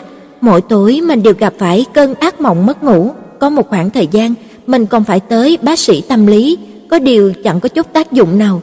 Có điều sau khi mà Hứa Thu tốt nghiệp đại học và xuất ngoại, ngay buổi tối hôm đầu tiên chị ta đi khỏi, mình ngủ thẳng một mạch tới 12 giờ trưa hôm sau, rốt cuộc phát hiện ra mình không hề bị bệnh, chẳng qua là mình sợ chị ta, sợ tới mức không thể yên giấc. Mạn Mạn, cậu không cần biết người khác có thể thấy mình là kẻ máu lạnh hay không, mình chỉ biết chị ta đã khiến cho mình không có mẹ, không có cha, lại làm cho mình mất sạch cả thời niên thiếu, cho tới giờ thỉnh thoảng mình vẫn mơ thấy chị ta từ trong ác mộng khóc tỉnh lại, mình phải dùng cả nửa cuộc đời còn lại để quên đi những thương tổn mà chị ta đã gây ra cho mình, phải thật cố gắng mới có thể thoát khỏi cơn ác mộng đó, tự khiến cho mình trở thành một người có đủ vui vẻ và tự tin, mình không thể tha thứ cho chị ta, dù chị ta sống hay chết. Ma Lạc Năng nhìn tôi chầm chầm, "Mạn Mạn, cậu tin những gì mình kể sao?" Tôi gật mạnh đầu, "Mình tin.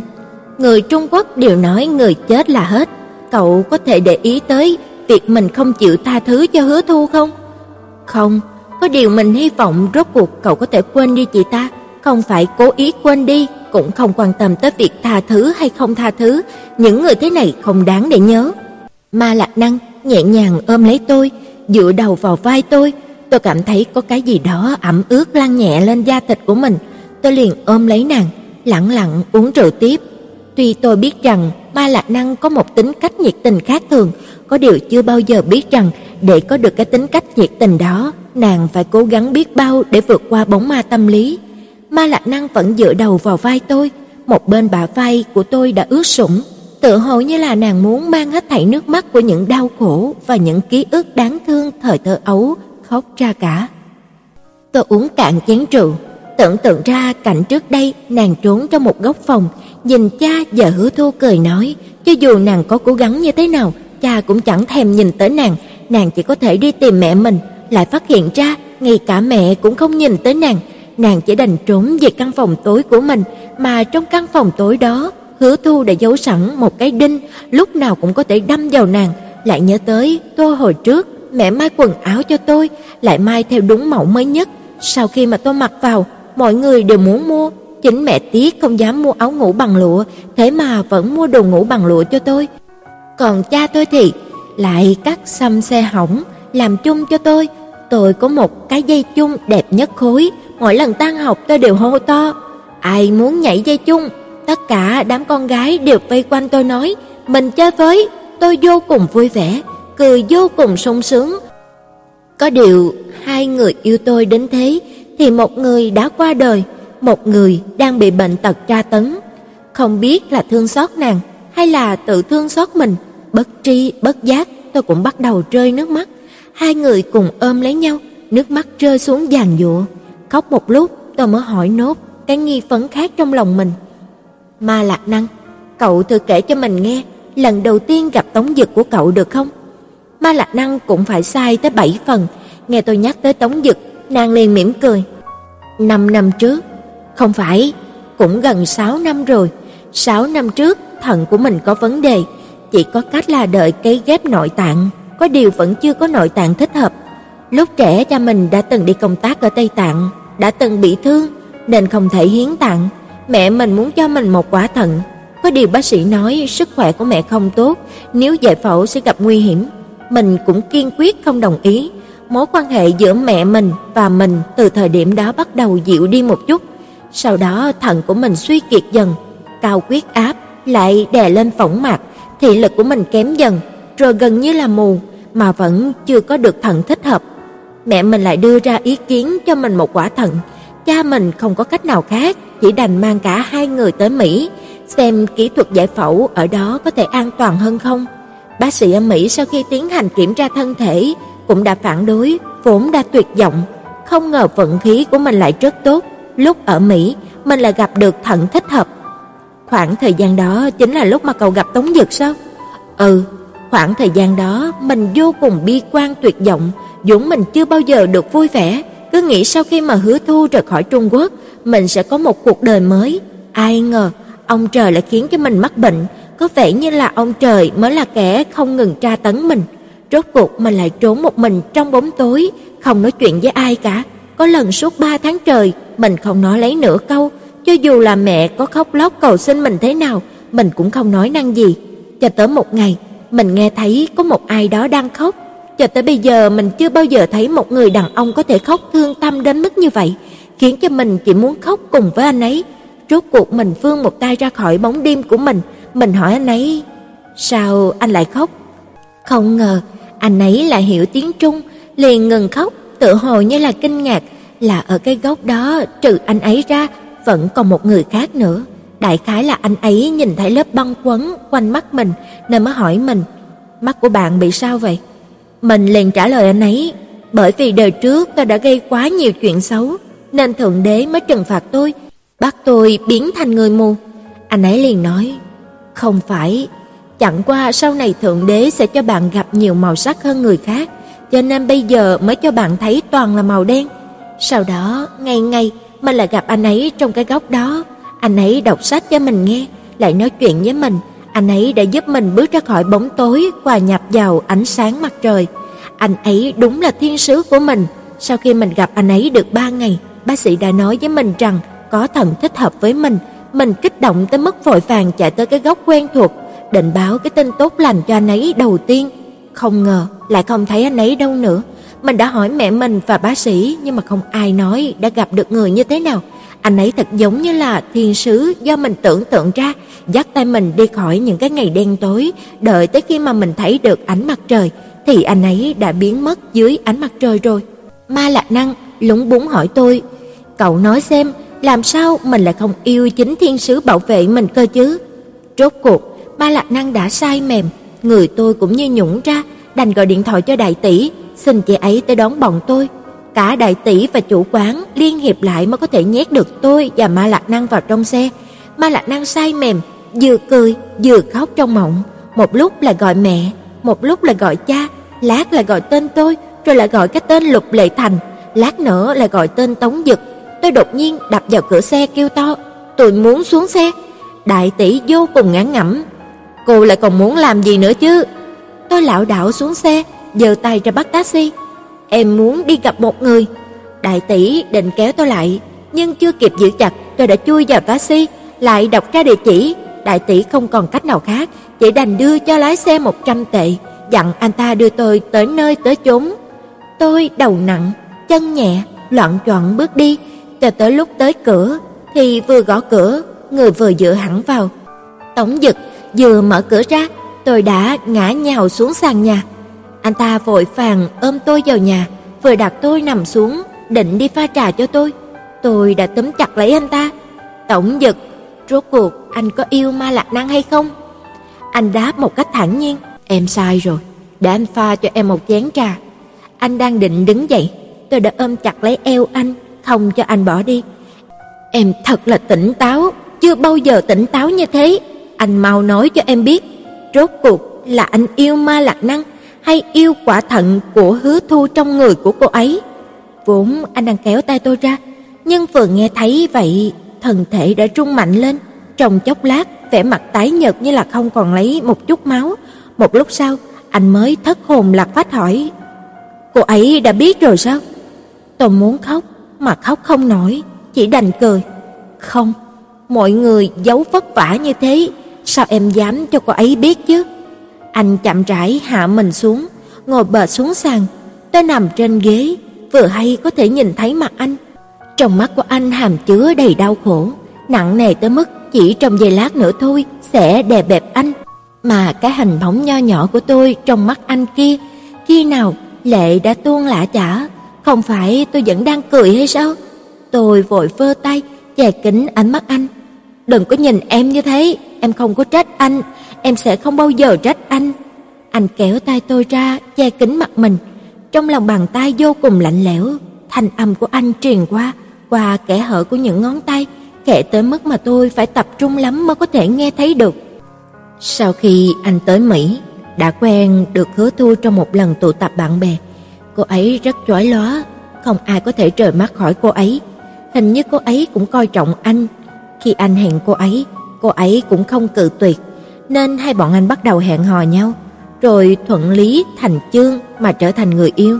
Những bạn học bạn bè chung quanh đều chúc phúc cho bọn anh, nói rằng bọn anh nam có tài, nữ có sắc, nam có sắc, nữ có tài, là một đôi do trời đất tạo ra. Hứa Thu tốt nghiệp sớm hơn anh, đi làm sớm hơn, tính cách của cô ấy cũng rất mạnh mẽ, chắc phải chịu áp lực công việc rất lớn, nên thỉnh thoảng lại nổi giận với anh. Lúc đó anh tuổi còn trẻ, máu nóng, chẳng những không thể giúp được gì cho cô ấy, hơn nữa lại không bao dung cô ấy, thường hay cãi nhau. Sau đó anh quyết định rời khỏi thành phố, tìm nơi nói chuyện cho thoải mái. Bọn anh lái xe tới vườn quốc gia Yellowstone. Nguyên anh muốn mượn chốn sơn thủy để cho hai người có thể giải bài tâm tình với nhau một chút. Không biết là sao nói về cái gì, bọn anh lại cãi nhau, càng cãi thì càng ầm ĩ. Rốt cuộc cô ấy bực bội quát to lên, "Chúng ta chia tay." Lúc đó phía trước bọn anh có một chiếc xe móc chạy rất chậm, đầu anh bốc quả, nhìn lầm vạch vàng, ngỡ là chỗ này vượt xe được, liền nhấn mạnh chân ga, nằm ngay cái xe phía trước, định vượt hẳn qua. Anh không nhớ lúc đó cô ấy nói gì, chỉ nhớ là anh vô cùng tức giận, quay sang quát to cô ấy, "Em muốn chia tay thì chúng ta chia tay, tốt nhất là vĩnh viễn không bao giờ gặp lại nhau nữa."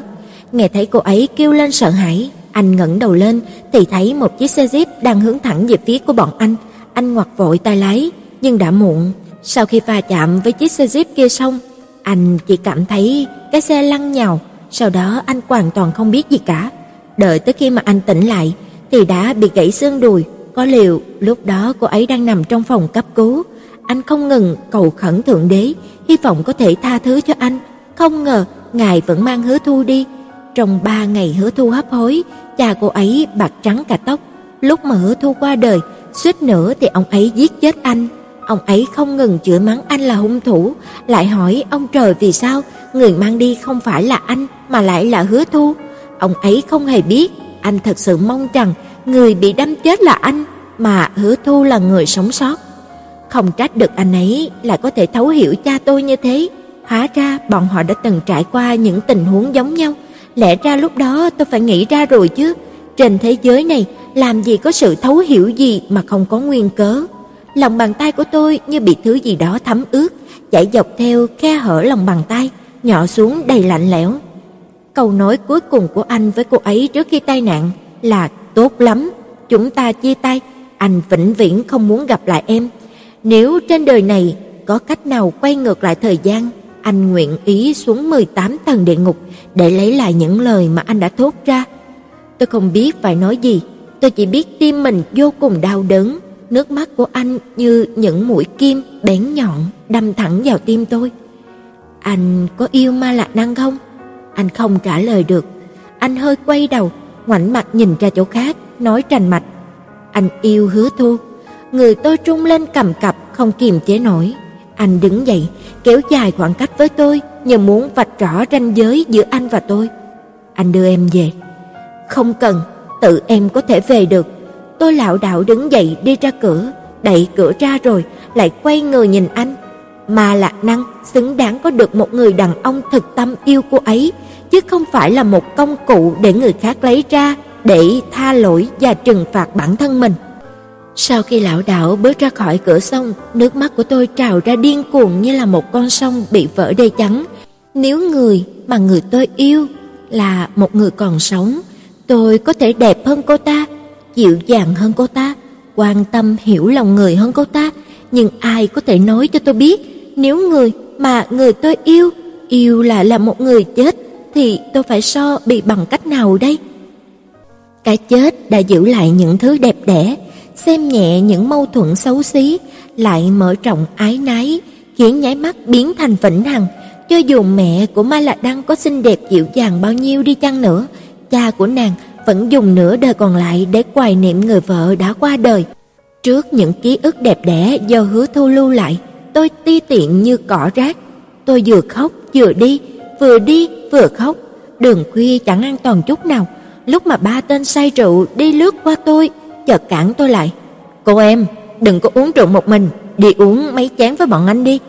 Tôi cúi đầu, định đi vượt qua bọn chúng, nhưng mà bọn chúng đã tản ra vây lấy tôi. "Khóc gì chứ, anh mời em đi uống rượu, nếu khóc anh cho mượn bả vai dựa vào mà khóc." Người đàn ông vừa nói đó vừa kéo tôi lại, tôi vừa khóc vừa kêu lên, "Buông ra, bằng không tôi gọi cảnh sát bây giờ." Bọn chúng cùng phá lên cười. Đồng chí cảnh sát sắp tới nha, bọn anh sợ quá nha. Buông cô ấy ra, giọng của Tống Dực chợt vang lên. Hóa ra anh vẫn đi theo tôi. Ba gã đàn ông ngó thấy Tống Dực, mũ áo chỉnh tề, liền phá lên cười. Chỉ một thằng nhóc như mày mà cũng muốn ra mặt thay người khác sao? Chẳng bỏ cho mình bọn ông đánh. Vừa nói, một gã đã kéo tôi lại phía của bọn chúng. Kẻ kéo tôi còn chưa kịp làm gì, đã nghe bóp một tiếng, một nắm đấm mạnh mẽ đã câu thẳng từ cằm của gã, gã lảo đảo lùi về phía sau. Tổng Dực cũng không đợi hai kẻ kia kịp phản ứng, xoay người, một đấm một đá đánh thẳng vào bụng của một kẻ khác, gã đau tới mức ôm bụng ngồi sụp xuống, không đứng lên nổi. Lúc này, tên thứ ba mới kịp phản ứng, hét lên một tiếng đầy căm hận xông lên. Tôi nhặt lấy chai bia mà bọn chúng vứt trên mặt đất vừa nãy, gã vừa vọt tới trước mặt của Tống Dực, tôi đã cầm lấy chai bia đập mạnh vào gái của gã. Gã lão đảo mấy cái rồi ngã nhào xuống đất, vẻ mặt của gã như là một vở kịch, trừng mắt nhìn bọn tôi với vẻ không tin được. Cô cũng ác thật, rồi té xỉu trên mặt đất. Kẻ bị đánh đầu tiên đã chậm chậm tiến lại, đang muốn cùng đồng bọn trước sau cùng hợp tới tông tống giật, không ngờ đồng bọn đã bị tôi đánh ngất. rốt cuộc chỉ còn lại mình gã. Tổng Dực quay đầu, xoay cổ tay, làm một cái tư thế mời gọi gã lại. Muốn đánh nữa không? Gã vội vàng lùi lại phía sau, lắp bắp, không đâu không đâu. Tổng Dực túm lấy tay tôi kéo đi, đi được một lúc tôi mới nhớ ra là mình vẫn còn cầm nửa chai bia vỡ. Nhìn quanh trái phải, thấy không có thùng rác, đành cầm ở trong tay. Anh không nói lời nào, vẫn đi nhanh về phía trước. Tôi cũng không biết phải nói gì, chỉ đành đi theo anh. Đi được một lúc lâu sau, tôi mới khẽ nói, em không đi nổi nữa. Anh cứ như vậy không nghe thấy, chỉ cắm đầu đi về phía trước. Tôi cố gắng thêm một lát rồi lại nói to lên, em không đi nổi nữa. Anh vẫn không để ý tới tôi, tôi liền hét to lên, em không đi nổi nữa rồi. Rốt cuộc anh dừng lại, quay nhìn tôi, tôi cũng không chút kiên nể, trừng mắt nhìn lại anh, đừng tưởng anh giúp em một lần là em mắc nợ anh nhé. Anh liền giơ tay bắt taxi, nhưng mấy cái xe nhìn thấy bọn tôi từ xa thì giảm dần tốc độ, có điều khi tiến lại gần, đã nhìn thấy bọn tôi lại lập tức tăng nhanh tốc độ chạy mất, rõ ràng là không muốn chở bọn tôi. Tổng Dực và tôi, một kẻ hào qua phong nhã, một kẻ trong mảnh mai gầy yếu, dù thế nào đi chăng nữa cũng không thuộc những đối tượng bị người khác không muốn chở chứ. Tống Dực đột nhiên nhìn chằm chằm vào nửa cái chai vỡ trong tay tôi. Em còn cầm nửa cái chai vỡ kia làm gì? Muốn đánh nhau nữa sao? Lúc đó tôi mới nhớ ra, lộ rõ vẻ đáng thương, không thấy thùng rác. Anh ngỡ người ra một lúc mới phá lên cười. Lúc mà em đánh người ta, thấy có chút nào là công dân gương mẫu không? Anh cầm lấy cái chai vỡ trong tay tôi, nhìn quanh bốn phía, lại nhìn qua mặt đường sạch sẽ kia, cũng không thể buông tay ra được, lại nhét cái chai vào tay của tôi. "Thôi, em cứ cầm tiếp đi." Tôi không nhịn nổi nữa cũng bật cười, liền túm lấy cái chai giấu ra đằng sau. Lúc mà hai người lên taxi rồi, vẫn cười không dứt, tôi nói: "Anh đánh người ta cũng ác thật đấy." Nói ra tay liền ra tay luôn, không báo trước nửa câu, lại toàn chọn những chỗ yếu mà đánh. Anh cắn môi cười, em cũng đâu có kém. Một phút trước còn khóc bù lu bù lo như qua lê trong mưa, thế mà chỉ một lát sau đã đập chai bia vào đầu của người ta rồi. Chúng tôi cùng phá lên cười, có điều nhìn nhau một lúc rồi cười không nổi nữa, cả hai cùng rời mắt khỏi nhau, nhìn ra ngoài cửa sổ, cửa kính xe taxi như là phủ một lớp hơi nước mù mịt, tôi vô thức viết chữ lên đó, đợi tới lúc mà nhớ ra thì thấy toàn là tên Tống Dực. Trong những ánh đèn rực rỡ chớp nháy qua, vô số tên anh trong lúc sáng, lúc tối, lúc rõ ràng, lúc mờ mịt, nước mắt tôi lại quen mi. Tôi cố gắng chớp mắt, cố gắng thả rơi nước mắt, rồi duỗi tay ra lau sạch tên anh đi, từng chút, từng chút một. Lớp kính dần dần trong suốt, có điều cái tên của anh đã khắc trong tim tôi kia thì không có biện pháp nào để lau sạch đi được. Đợi tới lúc tôi lau sạch tên anh rồi, quay đầu lại, lại phát hiện ra ánh mắt của anh đã từ lớp kính xe đã sạch bóng kia chuyển dần sang khuôn mặt tôi, đôi tròng mắt đen thẳm của anh như bị nhuộm sang màu xanh chàm, như một luồng lửa đỏ thiêu đốt trong quan giả, thiêu cháy anh mà cũng thiêu cháy tôi. Anh không kìm nổi hơi cúi xuống. Tôi thở hổn hển cũng ghé sát lại gần anh, phận biết dấn thân vào lửa đỏ là bị thiêu cháy đau đớn, mà cũng đành làm vậy. Taxi đột nhiên dừng lại, thân thể cả hai bọn tôi đều chấn động, đầu anh như bị chấn mạnh một cái, mồ lướt vớt qua trán tôi. "Thật xin lỗi." Tôi ôm chặt lấy anh, cũng hiểu rằng ba chữ "thật xin lỗi" kia vừa là cự tuyệt mà cũng là cáo biệt. Rốt cuộc nước mắt không kìm nổi, lại trào ra như thác lũ. Anh cũng ôm chặt lấy tôi, ngực anh phập phồng dữ dội, nhưng chỉ trong chốc lát, anh đã đẩy tôi ra. Tôi chậm rãi rút tay mình ra khỏi tay anh, tay anh dần dần buông ra, nhưng trong chớp mắt cuối cùng lại giữ lại mấy ngón tay tôi, nhưng không chờ tôi kịp phản ứng, anh đã buông ra, lại mở cửa xe cho tôi. Anh không có đưa em lên nữa. Tôi ưỡn thẳng lưng, không dám quay đầu lại, sau khi bước vào cửa lại ngẩn người ra. Tòa nhà nơi đại tỷ đang ở đây, ở lầu một chia làm mấy góc, có máy bán cà phê tự động, cạnh là một bồn hoa rất lớn đủ màu, có ống phun nước, là một nơi khá tuyệt để thư giãn. Lúc này đây, Lục Lệ Thành và đại tỷ đang ngồi đó uống cà phê, ánh đèn bên ngoài sáng hơn ánh đèn âm u bên trong nhiều, từ vị trí của bọn họ đang ngồi kia có thể nhìn rõ khung cảnh bên ngoài. Sắc mặt của đại tỷ trông như bị sốc, nhìn chăm chăm vào tôi. Lục Lệ Thành thì thản nhiên hút thuốc, khói thuốc bay lập lờ xung quanh, không nhìn rõ mặt của anh ta lắm. Tôi liền bước tới gần, ngồi đối diện với bọn họ. Đại tỷ hỏi, cô sai không biết gì rồi hả? Bây giờ hoàn toàn tỉnh táo, đại tỷ không biết phải nói gì nữa, chỉ dùng ánh mắt để tỏ ý không đồng tình. Thanh âm lạnh lẽo của Lục Lệ Thành vang ra từ lớp khói thuốc mịt mù. Vết thương trên mặt cô mới lành chưa lâu, đừng có kiểu vết thương vừa lành đã quên đau. Trong tim tôi bây giờ chỉ tràn đầy bi ai và tuyệt vọng, chẳng có chút cảm giác nào trước sự chăm chích của anh ta. Đại tỷ, em muốn nói chuyện riêng với Lục Lệ Thành một lát. Đại tỷ gật đầu, đứng dậy. Lục Lệ Thành cũng lập tức đứng dậy, cười bắt tay tạm biệt đại tỷ. Có điều đại tỷ vừa đi khuất, vẻ mặt của anh ta đã lạnh như băng. Tôi cúi đầu không nhìn anh ta, chỉ muốn nói cho rõ ý mình ra trước đã. Hồi trước tôi vẫn cảm thấy Tống Dực và Ma Lạc Năng rất xứng đôi, có điều bây giờ tôi không thấy vậy nữa. Tôi biết tôi không có quyền can thiệp vào tình cảm của bất kỳ ai, nhưng tôi muốn nói, nếu anh thích Ma Lạc Năng, xin hãy theo đuổi cô ấy. Lục Lệ Thành hít mạnh một hơi, rồi cầm mẫu thuốc, di mạnh xuống cái gạt tàn. Cô thấy bây giờ cô và Tống Dực xứng đôi rồi sao? Không, tôi lắc đầu đau khổ. Vừa rồi anh ấy đã nói rõ với tôi rồi, anh ấy sẽ không yêu tôi. Thế thì phương thức biểu đạt của anh ta cũng thật là đặc biệt. Lục Lệ Thành, tôi nhìn anh ta cảnh cáo, đừng có phát biểu nếu anh không biết gì cả. Bây giờ anh đã chiếm được thượng phương, có lẽ chỉ mấy ngày nữa ngay cả công việc ở MC của Tống Dực cũng bị mất. Việc gì phải lộ ra phong thái không chút quân tử như thế? Anh ta hơi cúi đầu, rút ra một điếu thuốc nữa định châm, có điều trăm vài lần mà chưa cháy nổi. Từ góc độ của tôi nhìn qua, cũng không nhìn rõ được vẻ mặt của anh ta, chỉ nhìn thấy hàng lông mày tuấn lãnh của anh ta. Rốt cuộc, điếu thuốc đã châm xong, anh ta hít liền hai hơi rồi ngẩng đầu nhìn tôi, cười nói: "Tống Dực rất có phong thái của người quân tử, nên dù cô cố tình yêu thương anh ta, anh ta cũng không cần." Tôi chỉ thấy máu bốc lên não, lập tức đứng dậy, quay người bỏ đi. Vào phòng, mặt tôi vẫn đỏ rực, đại tỷ hỏi đầy lo lắng: "Sao thế?" Tôi lắc đầu, "Không sao cả." Ma Lạc Năng đâu ạ? À? Đang ở trong phòng ngủ, lúc vừa về tới đã nôn một trận, vừa khóc vừa cười, một lát lại đòi tìm cô, một lát lại gọi điện cho Tống Dực, không có ai nghe, liền gọi điện cho Lục Lệ Thành. Cô ấy vừa khóc vừa la trong điện thoại. Lục Lệ Thành cứ nghĩ là hai cô xảy ra chuyện gì, vội vã lái xe tới, nhưng lúc tới nơi thì cô ấy đang ngủ yên rồi. Đã làm phiền chị rồi, giúp đỡ lẫn nhau thôi. Lần sau lúc mà chị say rượu, cô nhớ tới đón chị là được.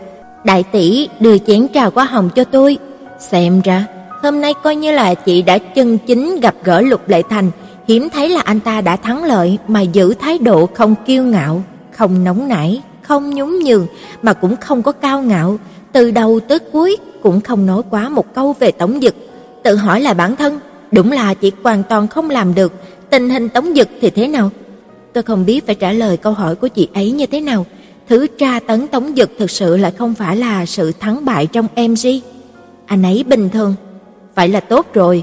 Sự thất bại lần này cũng quá lớn, không cần biết người khác nói gì, ít nhất anh ta cũng coi như là đã tự qua được một cửa. Đại tỷ đi vào phòng, "Chị đi ngủ trước, cô cũng ngủ sớm đi." "Vâng ạ." Tôi không về phòng mình mà lại đi vào phòng ngủ dành cho khách, xuyên qua bóng tối tới nằm xuống cạnh Ma Lạc Năng. Nàng hơi nhíu mày, lẩm nhẩm gì đó, ngủ chẳng yên chút nào. Tôi vỗ nhẹ vào lưng nàng, như hành động trấn an trẻ con lúc gặp ác mộng. Nàng hơi nhích lại gần tôi, đầu tự hẳn vào vai tôi, khóe môi hàm chứa một nụ cười. Tôi lặng lặng nói thầm trong lòng, chỉ mong vĩnh viễn cầu không biết gì. Chuông di động của Ma Lạc Năng chợt vang lên, là số điện thoại của Tống Dực, chắc là sau khi anh về tới nhà, phát hiện ra là nàng gọi anh, tôi liền chỉnh chuông thành im lặng, rồi ném ra phòng khách. Chương 20 Căn nhà tôi không tới một tuần đã xác định được người mua. Bên đại lý cho tôi biết, đầu tiên một người mua tăng thêm hai vạn, người còn lại thấy giá đã quá cao rồi nên là không mua nữa. Giá đã cao hơn so với tôi mong muốn rất nhiều rồi, vì thế tôi lập tức ký tên vào hợp đồng. Đợi sau khi thấy tiền đã chuyển vào tài khoản của mình, tôi mới an tâm hẳn. Ít nhất trong giai đoạn sắp tới, tôi có thể cung cấp cho cha tôi hết thảy những điều mà tốt nhất. Thời tiết dần dần ấm lên, mọi người đều bận rộn đi làm, chỉ có tôi ngày ngày ra vào trong bệnh viện, sống trong thế giới của riêng mình, giống như là hoàn toàn thoát ly khỏi xã hội. Càng ngày tôi càng thích nói chuyện với cha hơn. Tôi lục ra hết những tấm ảnh cũ trong nhà, chỉ vào từng tấm ảnh, xin cha kể lại những chuyện ngày xưa có liên quan tới những tấm ảnh đó.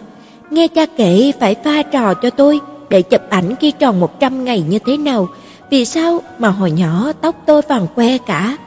Vì sao mà mấy tấm ảnh này toàn chụp bồn quá? Vì sao mà mấy tấm ảnh này lại chụp mấy hòn đá? Hai cha con tôi vừa xem ảnh chụp vừa nói cười cả ngày. Tôi thường hối hận bao nhiêu năm trời tôi đã làm cái gì. Tôi yêu cha mẹ tôi, nhưng cho tới bây giờ chưa bao giờ tôi đi lý giải suy nghĩ thực sự của cha mẹ. Cho tới bây giờ tôi mới biết được cha tôi có một trái tim yêu thương cuộc sống tới nhường nào, mà mẹ tôi xinh đẹp dịu dàng tới nhường nào. Tiếc là vĩnh viễn tôi không có cơ hội để bù lại những tiếc nuối đó. Nhưng đối với những người khác, càng ngày tôi lại càng nói chuyện ít đi. Tổng Dực, Lục Lệ Thành, Ma Lạc Năng vẫn thường đến thăm cha tôi, đa số những lúc mà thấy bọn họ, tôi đều chỉ khẽ cười, bọn họ đến tôi không phản đối, bọn họ đi tôi cũng không giữ lại. Quan hệ giữa tôi và Ma Lạc Năng sau khi trải qua một lần say rượu tâm sự đã dịu đi. Có điều trong lòng nàng có nghi vấn, mà trong lòng tôi thì có điều che giấu, nên còn lâu mới đạt được tình trạng thân mật như năm đó. Có điều không phải tôi không chịu nổi, ở bên cạnh cha đang sinh bệnh, thấy cha bị tra tấn, cùng cha nói chuyện phím, nghe cha nói chuyện về nhân sinh, tim tôi như trải qua một lần hồng trần tôi luyện, cũng rộng rãi hơn vài phần. Tôi biết cả tôi và Ma Lạc Năng đều đặt đối phương tận đáy lòng, đều quan tâm tới đối phương. Cái này là đủ rồi, còn lại thôi cứ thuận theo tự nhiên.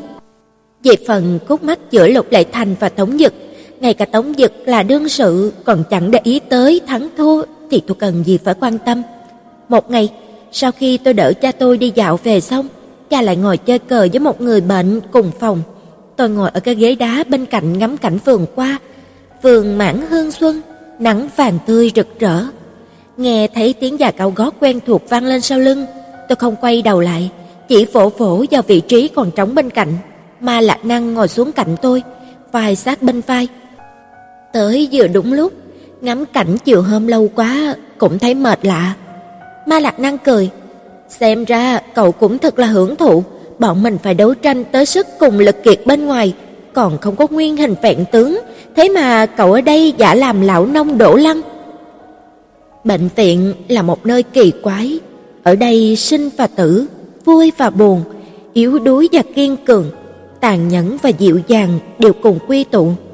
Mỗi ngày ở trong bệnh viện, đôi khi mình có cảm giác như là mình đã sống tới 500 năm, đã trải qua hết sinh lão bệnh tử, yêu hận mừng giận. Hôm nay, mình và cha mình đi tới phòng sơ sinh xem trẻ con. Trong phòng toàn là trẻ con cả.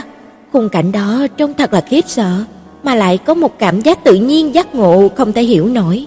Lần sau, mình sẽ dẫn cậu đi thăm một chút. Mạn mạn, giọng của Ma Lạc Năng ẩn chứa chút lo lắng. Cậu có khỏe không? Có phải chăm sóc cho chú nhiều quá nên mệt mỏi quá rồi không? Không đâu. Mấy ngày nay, ngoại trừ lo lắng cho bệnh tật của cha mình, những mặt khác đều có một cảm giác vui thích không nói nên lời. Tự như chỉ có lúc mình còn nhỏ mới có được cái cảm giác tự do tự tại như thế. Lúc học tiểu học rồi là phải chăm chỉ học hành để có thể lên được trường trung học cơ sở trọng điểm. Lên được trường trung học cơ sở trọng điểm rồi là phải cố để vào trường phổ thông trung học trọng điểm. Lên phổ thông trung học trọng điểm rồi, lại muốn thi đỗ trường đại học trọng điểm. Sau đó tốt nghiệp, đi làm, hình như là lúc nào cũng bận rộn cả. Bận tới mức chỉ có cuối tuần về nhà ăn cơm mới có thể gặp mặt cha mẹ. Chưa bao giờ cha mình và mình gần gũi như thế này. Bây giờ hai cha con bọn mình có thể bỏ qua 3-4 giờ chỉ uống hai chén trà, nhàn nhã tự tại lắm. Ma Lạc Năng liền cười nhạo tôi, mới không đi làm được có mấy ngày đã ra cái vẻ ẩn sĩ nơi sơn thủy, không khéo chỉ vài ngày nữa sẽ coi bọn mình là đám tục nhân hồng trần, không thích quan hệ nữa rồi. Tôi quay sang nhìn nàng, nói rất là dịu dàng. Đối với người khác thì có thể, chứ đối với cậu thì vĩnh viễn không. Mà Lạc Năng lè lưỡi nhìn tôi, nửa giỡn nửa thật nói: "Nếu mình kể lại cho cậu một chuyện, không biết cậu có thể vẫn nói như thế không?" "Vậy cậu nói thử cho mình xem nào." Mâu thuẫn giữa Lục Lệ Thành và Tống Dực, hẳn cậu đã biết. Ờ, không biết vì cái gì mà cha mình lại thích Lục Lệ Thành mà ghét Tống Dực như vậy. Ông ấy thầm dở thủ đoạn, gán chân của Tống Dực khắp nơi. Lục Lệ Thành cũng không phải là người tốt, gặp cơ hội lập tức ra tay, bỏ đá xuống giếng. Vẻ phẫn nộ của Ma Lạc Năng chợt chuyển sang xấu hổ, nhìn tôi đầy dò xét. Tôi liền nói, không sao cả, cậu cứ nói tiếp đi, mình không sao cả. Ma Lạc Năng cố kiềm chế lại ngữ điệu.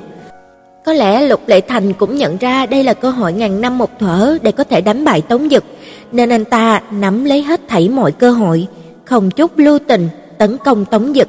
Cậu đừng tưởng trước mặt cậu anh ta vừa nói vừa cười với Tống Dực, lại cùng chơi cờ với ba cậu. Khi ở công ty, anh ta hoàn toàn biến thành một người khác hẳn, tàn nhẫn, vô tình, đám nhân viên trong công ty lại toàn loại tường đổ cùng xô. Dạo gần đây công việc của Tống Dực rất là khó khăn, nhưng không chút biểu lộ, thành ra mình chẳng biết gì cả. Ngày hôm đó, mình tới gặp anh ấy, trong lúc vô ý nghe thấy Lễ Tân nói về anh ấy, mình mới biết đám nhân viên quèn trong công ty cũng dám dẫm lên đầu, lên cổ của anh ấy. Cậu không nghe thấy mấy câu mà đám con gái kia nói đâu. Lúc đó nghe thấy mình chỉ muốn xông lên tát cho bọn nó một cái.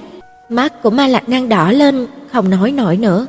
Tôi liền hỏi, cậu xông lên tát thật hả? Không, mình nhịn, không muốn người khác lại cười nhạo Tống Dực, nói anh ấy quen một đứa con gái đanh đá. Bất quá sau đó bọn nó cũng bị mình dọa cho khiếp. Ma Lạc Năng nhìn tôi chần chừ một lát. Tôi lại nói không sao cả, cậu cứ nói tiếp đi. Lúc đó mình chẳng làm gì cả, chỉ đi tới chỗ đó nói với bọn họ rằng mình là bạn gái của Tống Dực, muốn tìm Tống Dực. Sau đó, mình tính toán lại mọi nguyên nhân đều xuất phát từ cha của mình, mình chỉ đành cởi chuông, đành tìm người buộc chuông. Mình thừa lúc mà công ty của anh ấy và khách hàng gặp mặt, chạy tới gặp Tống Dực, còn cố tình làm rất nhiều động tác thân thiết trước mặt mọi người. Tống Dực cũng đành giới thiệu với mọi người, đây là bạn gái của tôi. Mình lại cố tình gọi điện cho thư ký của cha mình, nói mình quên mang theo ví tiền, kêu anh ta mau cầm tiền tới cho mình. Đợi tới khi mà anh ta tới, tất cả mọi người đều biết mình là con gái của Hứa Trọng Tấn. Đám người kia trở mặt còn nhanh hơn là lật sách, lập tức thay đổi thái độ đối với Tống Dực. Tôi nói, thế thì cũng chẳng có gì lắm. Ma Lạc Năng khẽ nói, vốn mình chỉ định cho đám người này một cái cảnh cáo, nói cho bọn họ biết rằng dù cha mình có không thích Tống Dực đi chăng nữa, thì con gái của ông ấy vẫn thích. Mâu thuẫn giữa cha mình và Tống Dực chỉ là mâu thuẫn trong nội bộ nhân dân. Tốt nhất thì bọn họ đừng có nhúng tay bừa vào, nếu không, vạn nhất ngày nào đó Tống Dực trở thành con rể của cha mình, ngày của bọn họ tất không ra gì. Lúc đó mình làm như thế, tự như ném vào đó một quả bơm chỗ đó loạn thành một đám. Trong Tống Dực chẳng có chút nào cảm kích, lại lộ ra vẻ mất hứng. Bọn họ đều tới mời rượu mình, vốn mình tâm tình không tốt, liền uống cả. Mình uống rượu vào rồi, lại thấy Lục Lệ Thành lên phát biểu. Hết thảy bất mãn của mình với anh ta, xông thẳng lên não. Trước mặt mọi người, mình lại hung hăng, xông lên, gây tổn hại anh ta một trận nên thân. Đầu của tôi như lớn lên. Hung hăng xông lên, gây tổn hại một trận là sao? Mình... Trong mắt của ma lạc năng lộ đầy vẻ ái nái. Mình mắng anh ta theo đuổi mình, mắng anh ta là cốc mà đòi ăn thịt thiên nga, lại mắng anh ta chỉ biết nịnh bợ cha mình, chỉ biết giống cho bút vẫy đuôi, mong cha mình vui lòng, không có chút bản lĩnh thực sự nào. Mình lại còn nói anh ta âm hiểm, ác độc, vừa nói thích mình xong lại dám đi tán tỉnh bạn thân của mình là kẻ qua tâm đại củ cải. Mình cũng không nhớ nữa, đại khái là lúc đó mình sai, chỉ nhớ vào phút cuối, cả bữa tiệc hơn trăm người im lặng không nghe thấy một chút âm thanh nào. Lục Lệ Thành đứng trên bục, mặt không chút thay đổi, nhìn mình chăm chăm. Tổng Dược vội vàng bịt miệng mình lại, kéo mình, kéo mình ra khỏi đại sảnh. Ma Lạc Năng, cậu... Ma Lạc Năng vội vàng nói, tại mình uống rượu, mấy lời này là vô tâm thôi. Nàng vừa nhìn sắc mặt của tôi vừa nói, những gì mà cậu vừa nói với mình còn được nữa không? Trong núi tròn một ngày, ngoài đời đã ngàn năm, tôi dũng tưởng Lục Lệ Thành đã thắng chắc.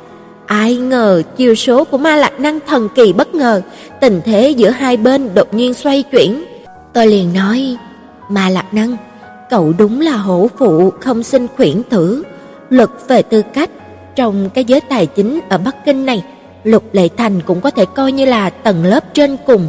Tuy rằng anh ta cũng cần tới cha cậu, có điều cha cậu cũng cần mượn sức của anh ta, cùng lắm thì có thể nói bọn họ cấu kết với nhau làm việc xấu, làm sao tới mức một bên phải cầu cạnh bên kia. Cho dù là có đi chăng nữa, thì cha cậu cũng chẳng dám gây chuyện lớn như thế đối với anh ta. Cậu cũng thật là quá mạnh mẽ. Ma Lạc Năng nói một cách khổ sở. Mình cũng đâu có nghĩ tới đó. Chưa bao giờ mình nghĩ tới việc thừa nhận mình là con gái của Hứa Trọng Tấn. Có điều mình không thể để cho Tống Dực chịu nhịn cha mình như thế. Về sau mình không dám uống rượu nữa. Mình vừa uống rượu đã gặp chuyện không may. Cậu, cậu đừng có giận mình nhé. Thế mà, Lục Lệ Thành và Tống Dực lại cùng sống vai tới, liếc qua tôi và Ma Lạc Năng một cái, lại đi về phía cha tôi, chia nhau ra đứng hai bên trái phải cha tôi, đứng xem cha chơi cờ. Ma Lạc Năng vẫn chưa phát hiện ra bọn họ, chỉ biết ôm lấy tay mình. Mình biết mình sai rồi, dù sao bây giờ cậu và Lục Lệ Thành cũng ở một chỗ với nhau, cho dù mình có hận anh ta hơn nữa thì cũng chỉ đành để mặt cậu mà không dám so đo, chẳng qua là trót uống rượu, mồm toàn là nó bậy bạ. Trên bàn cờ truyền ra một trận cười to, mà Lạc Năng vừa quay đầu lại đã thấy Tống Dực và Lục Lệ Thành càng thêm ủ rũ, trông như là chỉ hận không kiếm được cái lỗ nào đó để chui vào. Tôi kéo tay nàng đi qua đó, nàng cũng không dám ngẩng mặt lên nhìn Lục Lệ Thành, lập tức lủi ra cạnh Tống Dực. Tôi chỉ đành đứng cạnh Lục Lệ Thành.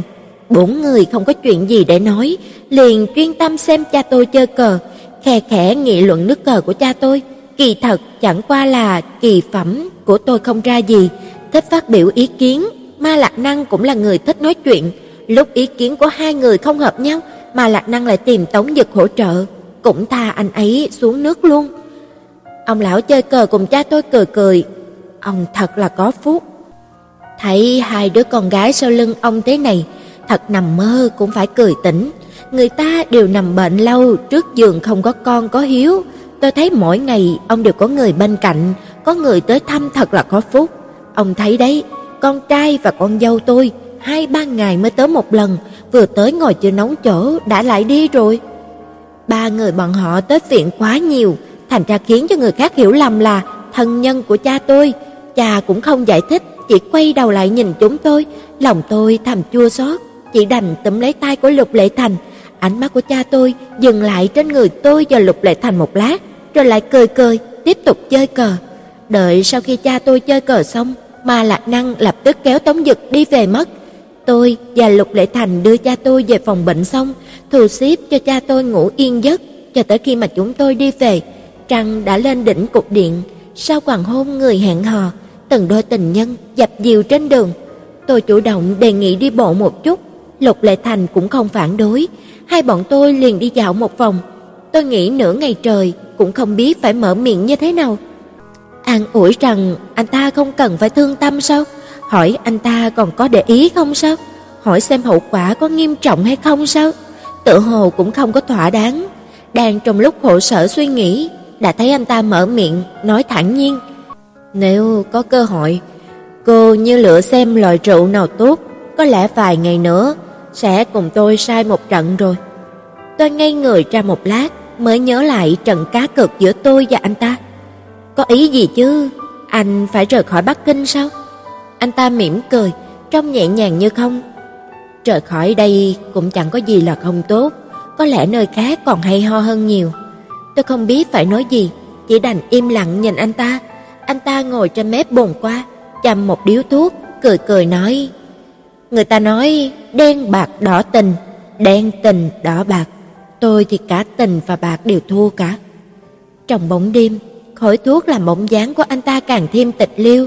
Tôi ngồi xuống cạnh anh ta, khẽ nói, sau này anh cũng bớt hút thuốc đi. Anh ta nhìn tôi mỉm cười, không nói gì, một lúc lâu sau mới đáp. Tôi đợi bạn gái của tôi nói câu này. Tôi cũng không nói được gì, chỉ ngồi im lặng. Anh ta hút hết một điếu thuốc xong, thản nhiên nói, đi về thôi. Lúc lên xe rồi, hai chúng tôi vẫn im lặng. Anh ta bật nhạc, một bài hát tiếng Anh trong chốc lát.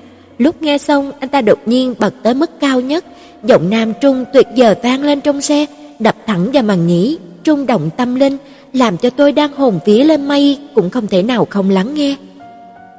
Tôi thì thầm theo tiếng hát, nếu em trèo lên đỉnh cao nhất của ngọn núi chỉ để có thể ôm chặt anh, nếu em nói với anh mỗi khi đêm về em đều yêu anh, liệu anh vẫn cự tuyệt em như cũ không?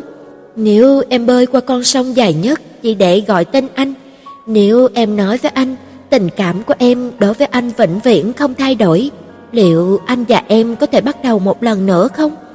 Tôi có thể trèo lên đỉnh núi cao nhất, cũng nguyện ý vượt qua con sông dài nhất, nhưng làm sao có thể vượt qua giới hạn sinh tử, phá vỡ được lời nguyền của cái chết, vô luận tôi có làm gì đi chăng nữa, cũng không thể bằng được hứa thu đã xinh đẹp vĩnh cửu.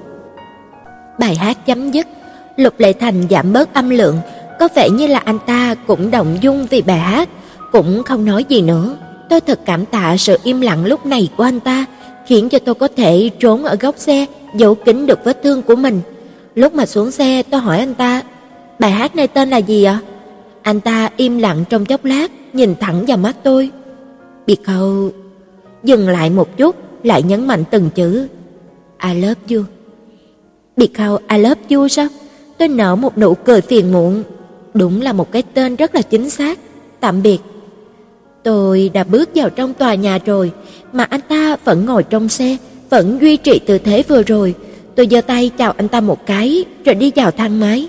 Đại tỷ đang ngồi khoanh chân trên ghế, vừa xem tivi, vừa ăn cơm tôi để phần cho chị ấy, vừa thấy tôi thì đại tỷ lập tức có chuyện lớn rồi. Hôm nay cả bên đối tác ở đại khu Trung qua lẫn Hồng Kông đều gọi điện cho chị để bàn tán về Lục Lệ Thành. Cô không thể tưởng tượng nổi tình trạng sôi nổi của tin tức đó đâu nha. Nói rằng chẳng những Lục Lệ Thành và Tống Dực là đối thủ một mất một còn trên mặt công tác, mà còn là hai nam tranh một nữ. Nếu là một người con gái bình thường thì cũng nói làm gì đây?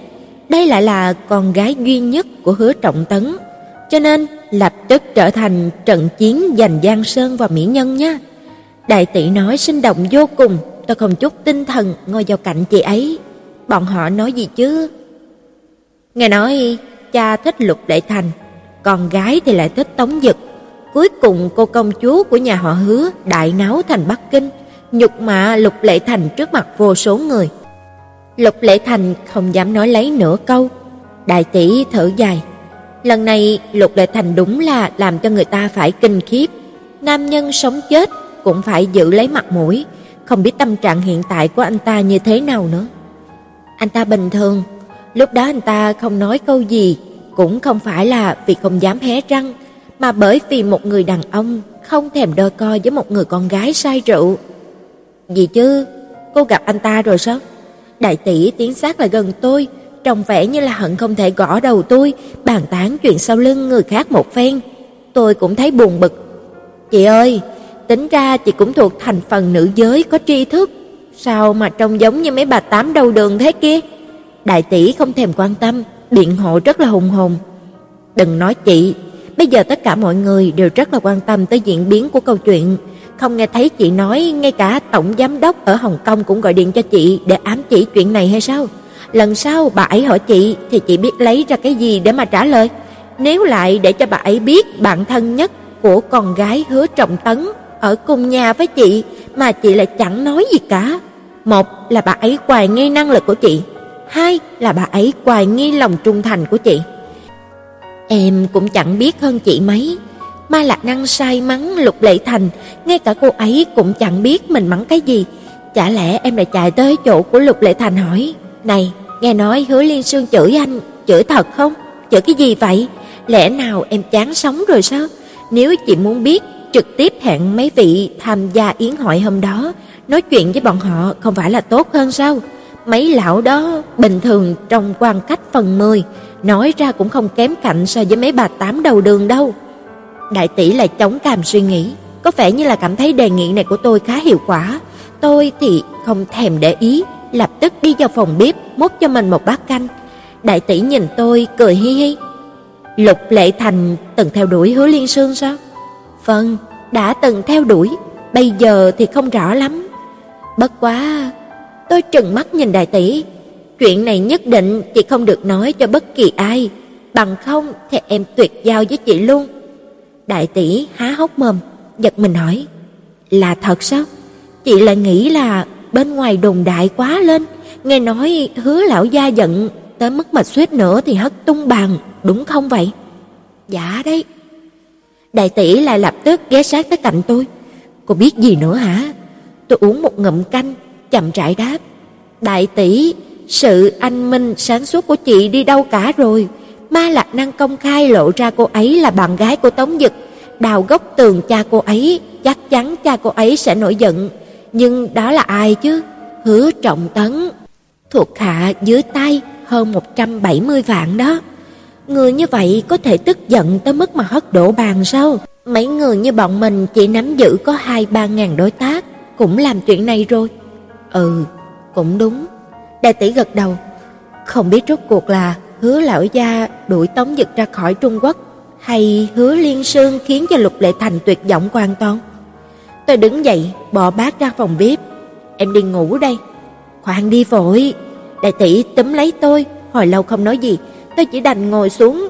Chị muốn nói gì chứ? Đại tỷ hỏi. Cô giữ vai trò gì trong quan hệ tam giác giữa ba người đó? Tim tôi thoáng ngừng lại, nói không nên lời. Tô Mạn cô nên nghĩ lại phân lượng của mình, hướng đi của chúng ta cũng không phải theo ngạch giải trí, càng nhiều chuyện xấu càng thành công, chúng ta chỉ có nhiệm vụ quản lý tiền cho khách hàng, mà những người quản lý tiền, khách hàng chỉ cần những người có hình tượng trầm ổn, kín đáo, tin cậy, chứ không phải là một kẻ ngày nào cũng lên trang nhất. Đây là lý do khiến cho sự nghiệp hiện tại của Lục Lệ Thành đã rất là nguy hiểm. Đương nhiên, Tống Dịch cũng không tốt đẹp gì hơn, Hứa Liên Sương chẳng hiểu gì cả, cô ấy gây chuyện như thế, người bị thiệt hại không chỉ có Lục Lệ Thành, có điều dù sao bọn họ cũng là đàn ông, hơn nữa sau lưng Lục Lệ Thành, nước nông sâu ra sao chẳng ai biết. Tống Dực thì cùng lắm quay lại Mỹ, Hứa Liên Sương là công chúa, lại càng không phải lo lắng cho tương lai. Có điều cô thì vẻ mặt đại tỷ vô cùng nghiêm túc. Cô chỉ là một người bình thường, cô không thể chơi đùa cùng bọn họ, cô không có tư bản. Em hiểu mà. Đại tỷ buông tôi ra, đừng trách chị nói khó nghe. Em đâu phải đứa trẻ con nữa, lời nào nói là quan tâm, lời nào nói chỉ đưa đẩy, em phân biệt được mà. Đại tỷ cười, đi tắm đi, bác để đâu rồi, chị ăn xong rửa cho. Vâng. Ngày chậm chậm trôi qua, thân thể của cha dần gầy yếu đi, lượng cơm hàng ngày cũng ít dần. Lục Lệ Thành, Tống Dực và Ma Lạc Năng đều nhìn rõ sự thay đổi của cha tôi, không nói tới Lục Lệ Thành và Tống Dực, ngay cả Ma Lạc Năng cũng không nhắc tới chuyện thị phi trước mặt tôi nữa. Không biết nàng lấy đâu ra một đống chuyện cười, mỗi ngày lúc mà tới thăm tôi lại kể cho tôi và cha tôi nghe một chuyện, làm chúng tôi cười lăn cười bò. Thời gian hoạt động mỗi ngày của cha tôi dần ngắn lại, người cha càng dễ mệt hơn, những lúc nói chuyện với tôi, vừa nói mấy câu đã ngủ rồi. Tôi không dám đi hỏi thầy thuốc, tôi chỉ ôm hy vọng của tôi, mỗi ngày ở bên cha tôi, cho dù ông ấy ngủ, tôi cũng không nghĩ tới chuyện rời khỏi. Bây giờ tôi lại có một đam mê mới, trong những lúc mà cha tôi ngủ, tôi lại thích ngồi sắp xếp lại này nọ. Tôi mua một album lớn rất đẹp, lại lấy tất cả ảnh cũ của cha mẹ sửa sang lại và cài vào album theo đúng trình tự thời gian, lại tí chú thích thêm những chuyện cũ vào bên cạnh. Tháng tư là sinh nhật của cha tôi, tôi muốn sửa sang hoàn chỉnh, làm quà tặng sinh nhật cho cha. Bây giờ tôi mới ghép tới ảnh chụp lúc mà tôi sinh ra. Tôi đặt tấm ảnh chụp của tôi lúc 100 ngày đặt dưới ảnh chụp chung của cha mẹ. Tôi viết: Ba mẹ và công chúa nhỏ có mặt trên đời vào tháng 9. Theo như mẹ nói lúc sinh rất là xấu, tóc vàng que, trông bộ như là thiếu dinh dưỡng. Lại như cha nói, lúc sinh đã rất đẹp, tóc vàng ống, giống trẻ con ngoại quốc. Lúc tôi lên tiểu học, cha tôi dẫn tôi tới quảng trường Thiên An Môn chụp ảnh chơi chiều. Trời xanh mênh mông, tòa thành màu son đỏ, cha hào qua phong nhã, tôi cười hiếp mắt, tôi lại viết bên cạnh. Tấm ảnh này rất đẹp, vì người chụp ảnh rất yêu hai người trong tấm ảnh. Tấm ảnh rất đẹp vì nó phản ảnh lại tình yêu vô hạn của người chụp. Tôi sắp xếp lại ảnh, giống như là sắp xếp lại toàn bộ khoảng thời gian 20 năm giữa tôi và cha mẹ. Những tấm ảnh đã bạc màu, thời gian đã trôi qua, có điều những yêu thương này đều vĩnh viễn còn lại, vĩnh viễn. Để ủng hộ kênh, quý vị có thể để lại bình luận cũng như chia sẻ hoặc có thể ủng hộ tài chính trực tiếp về các địa chỉ đã được ghi ở phần mô tả.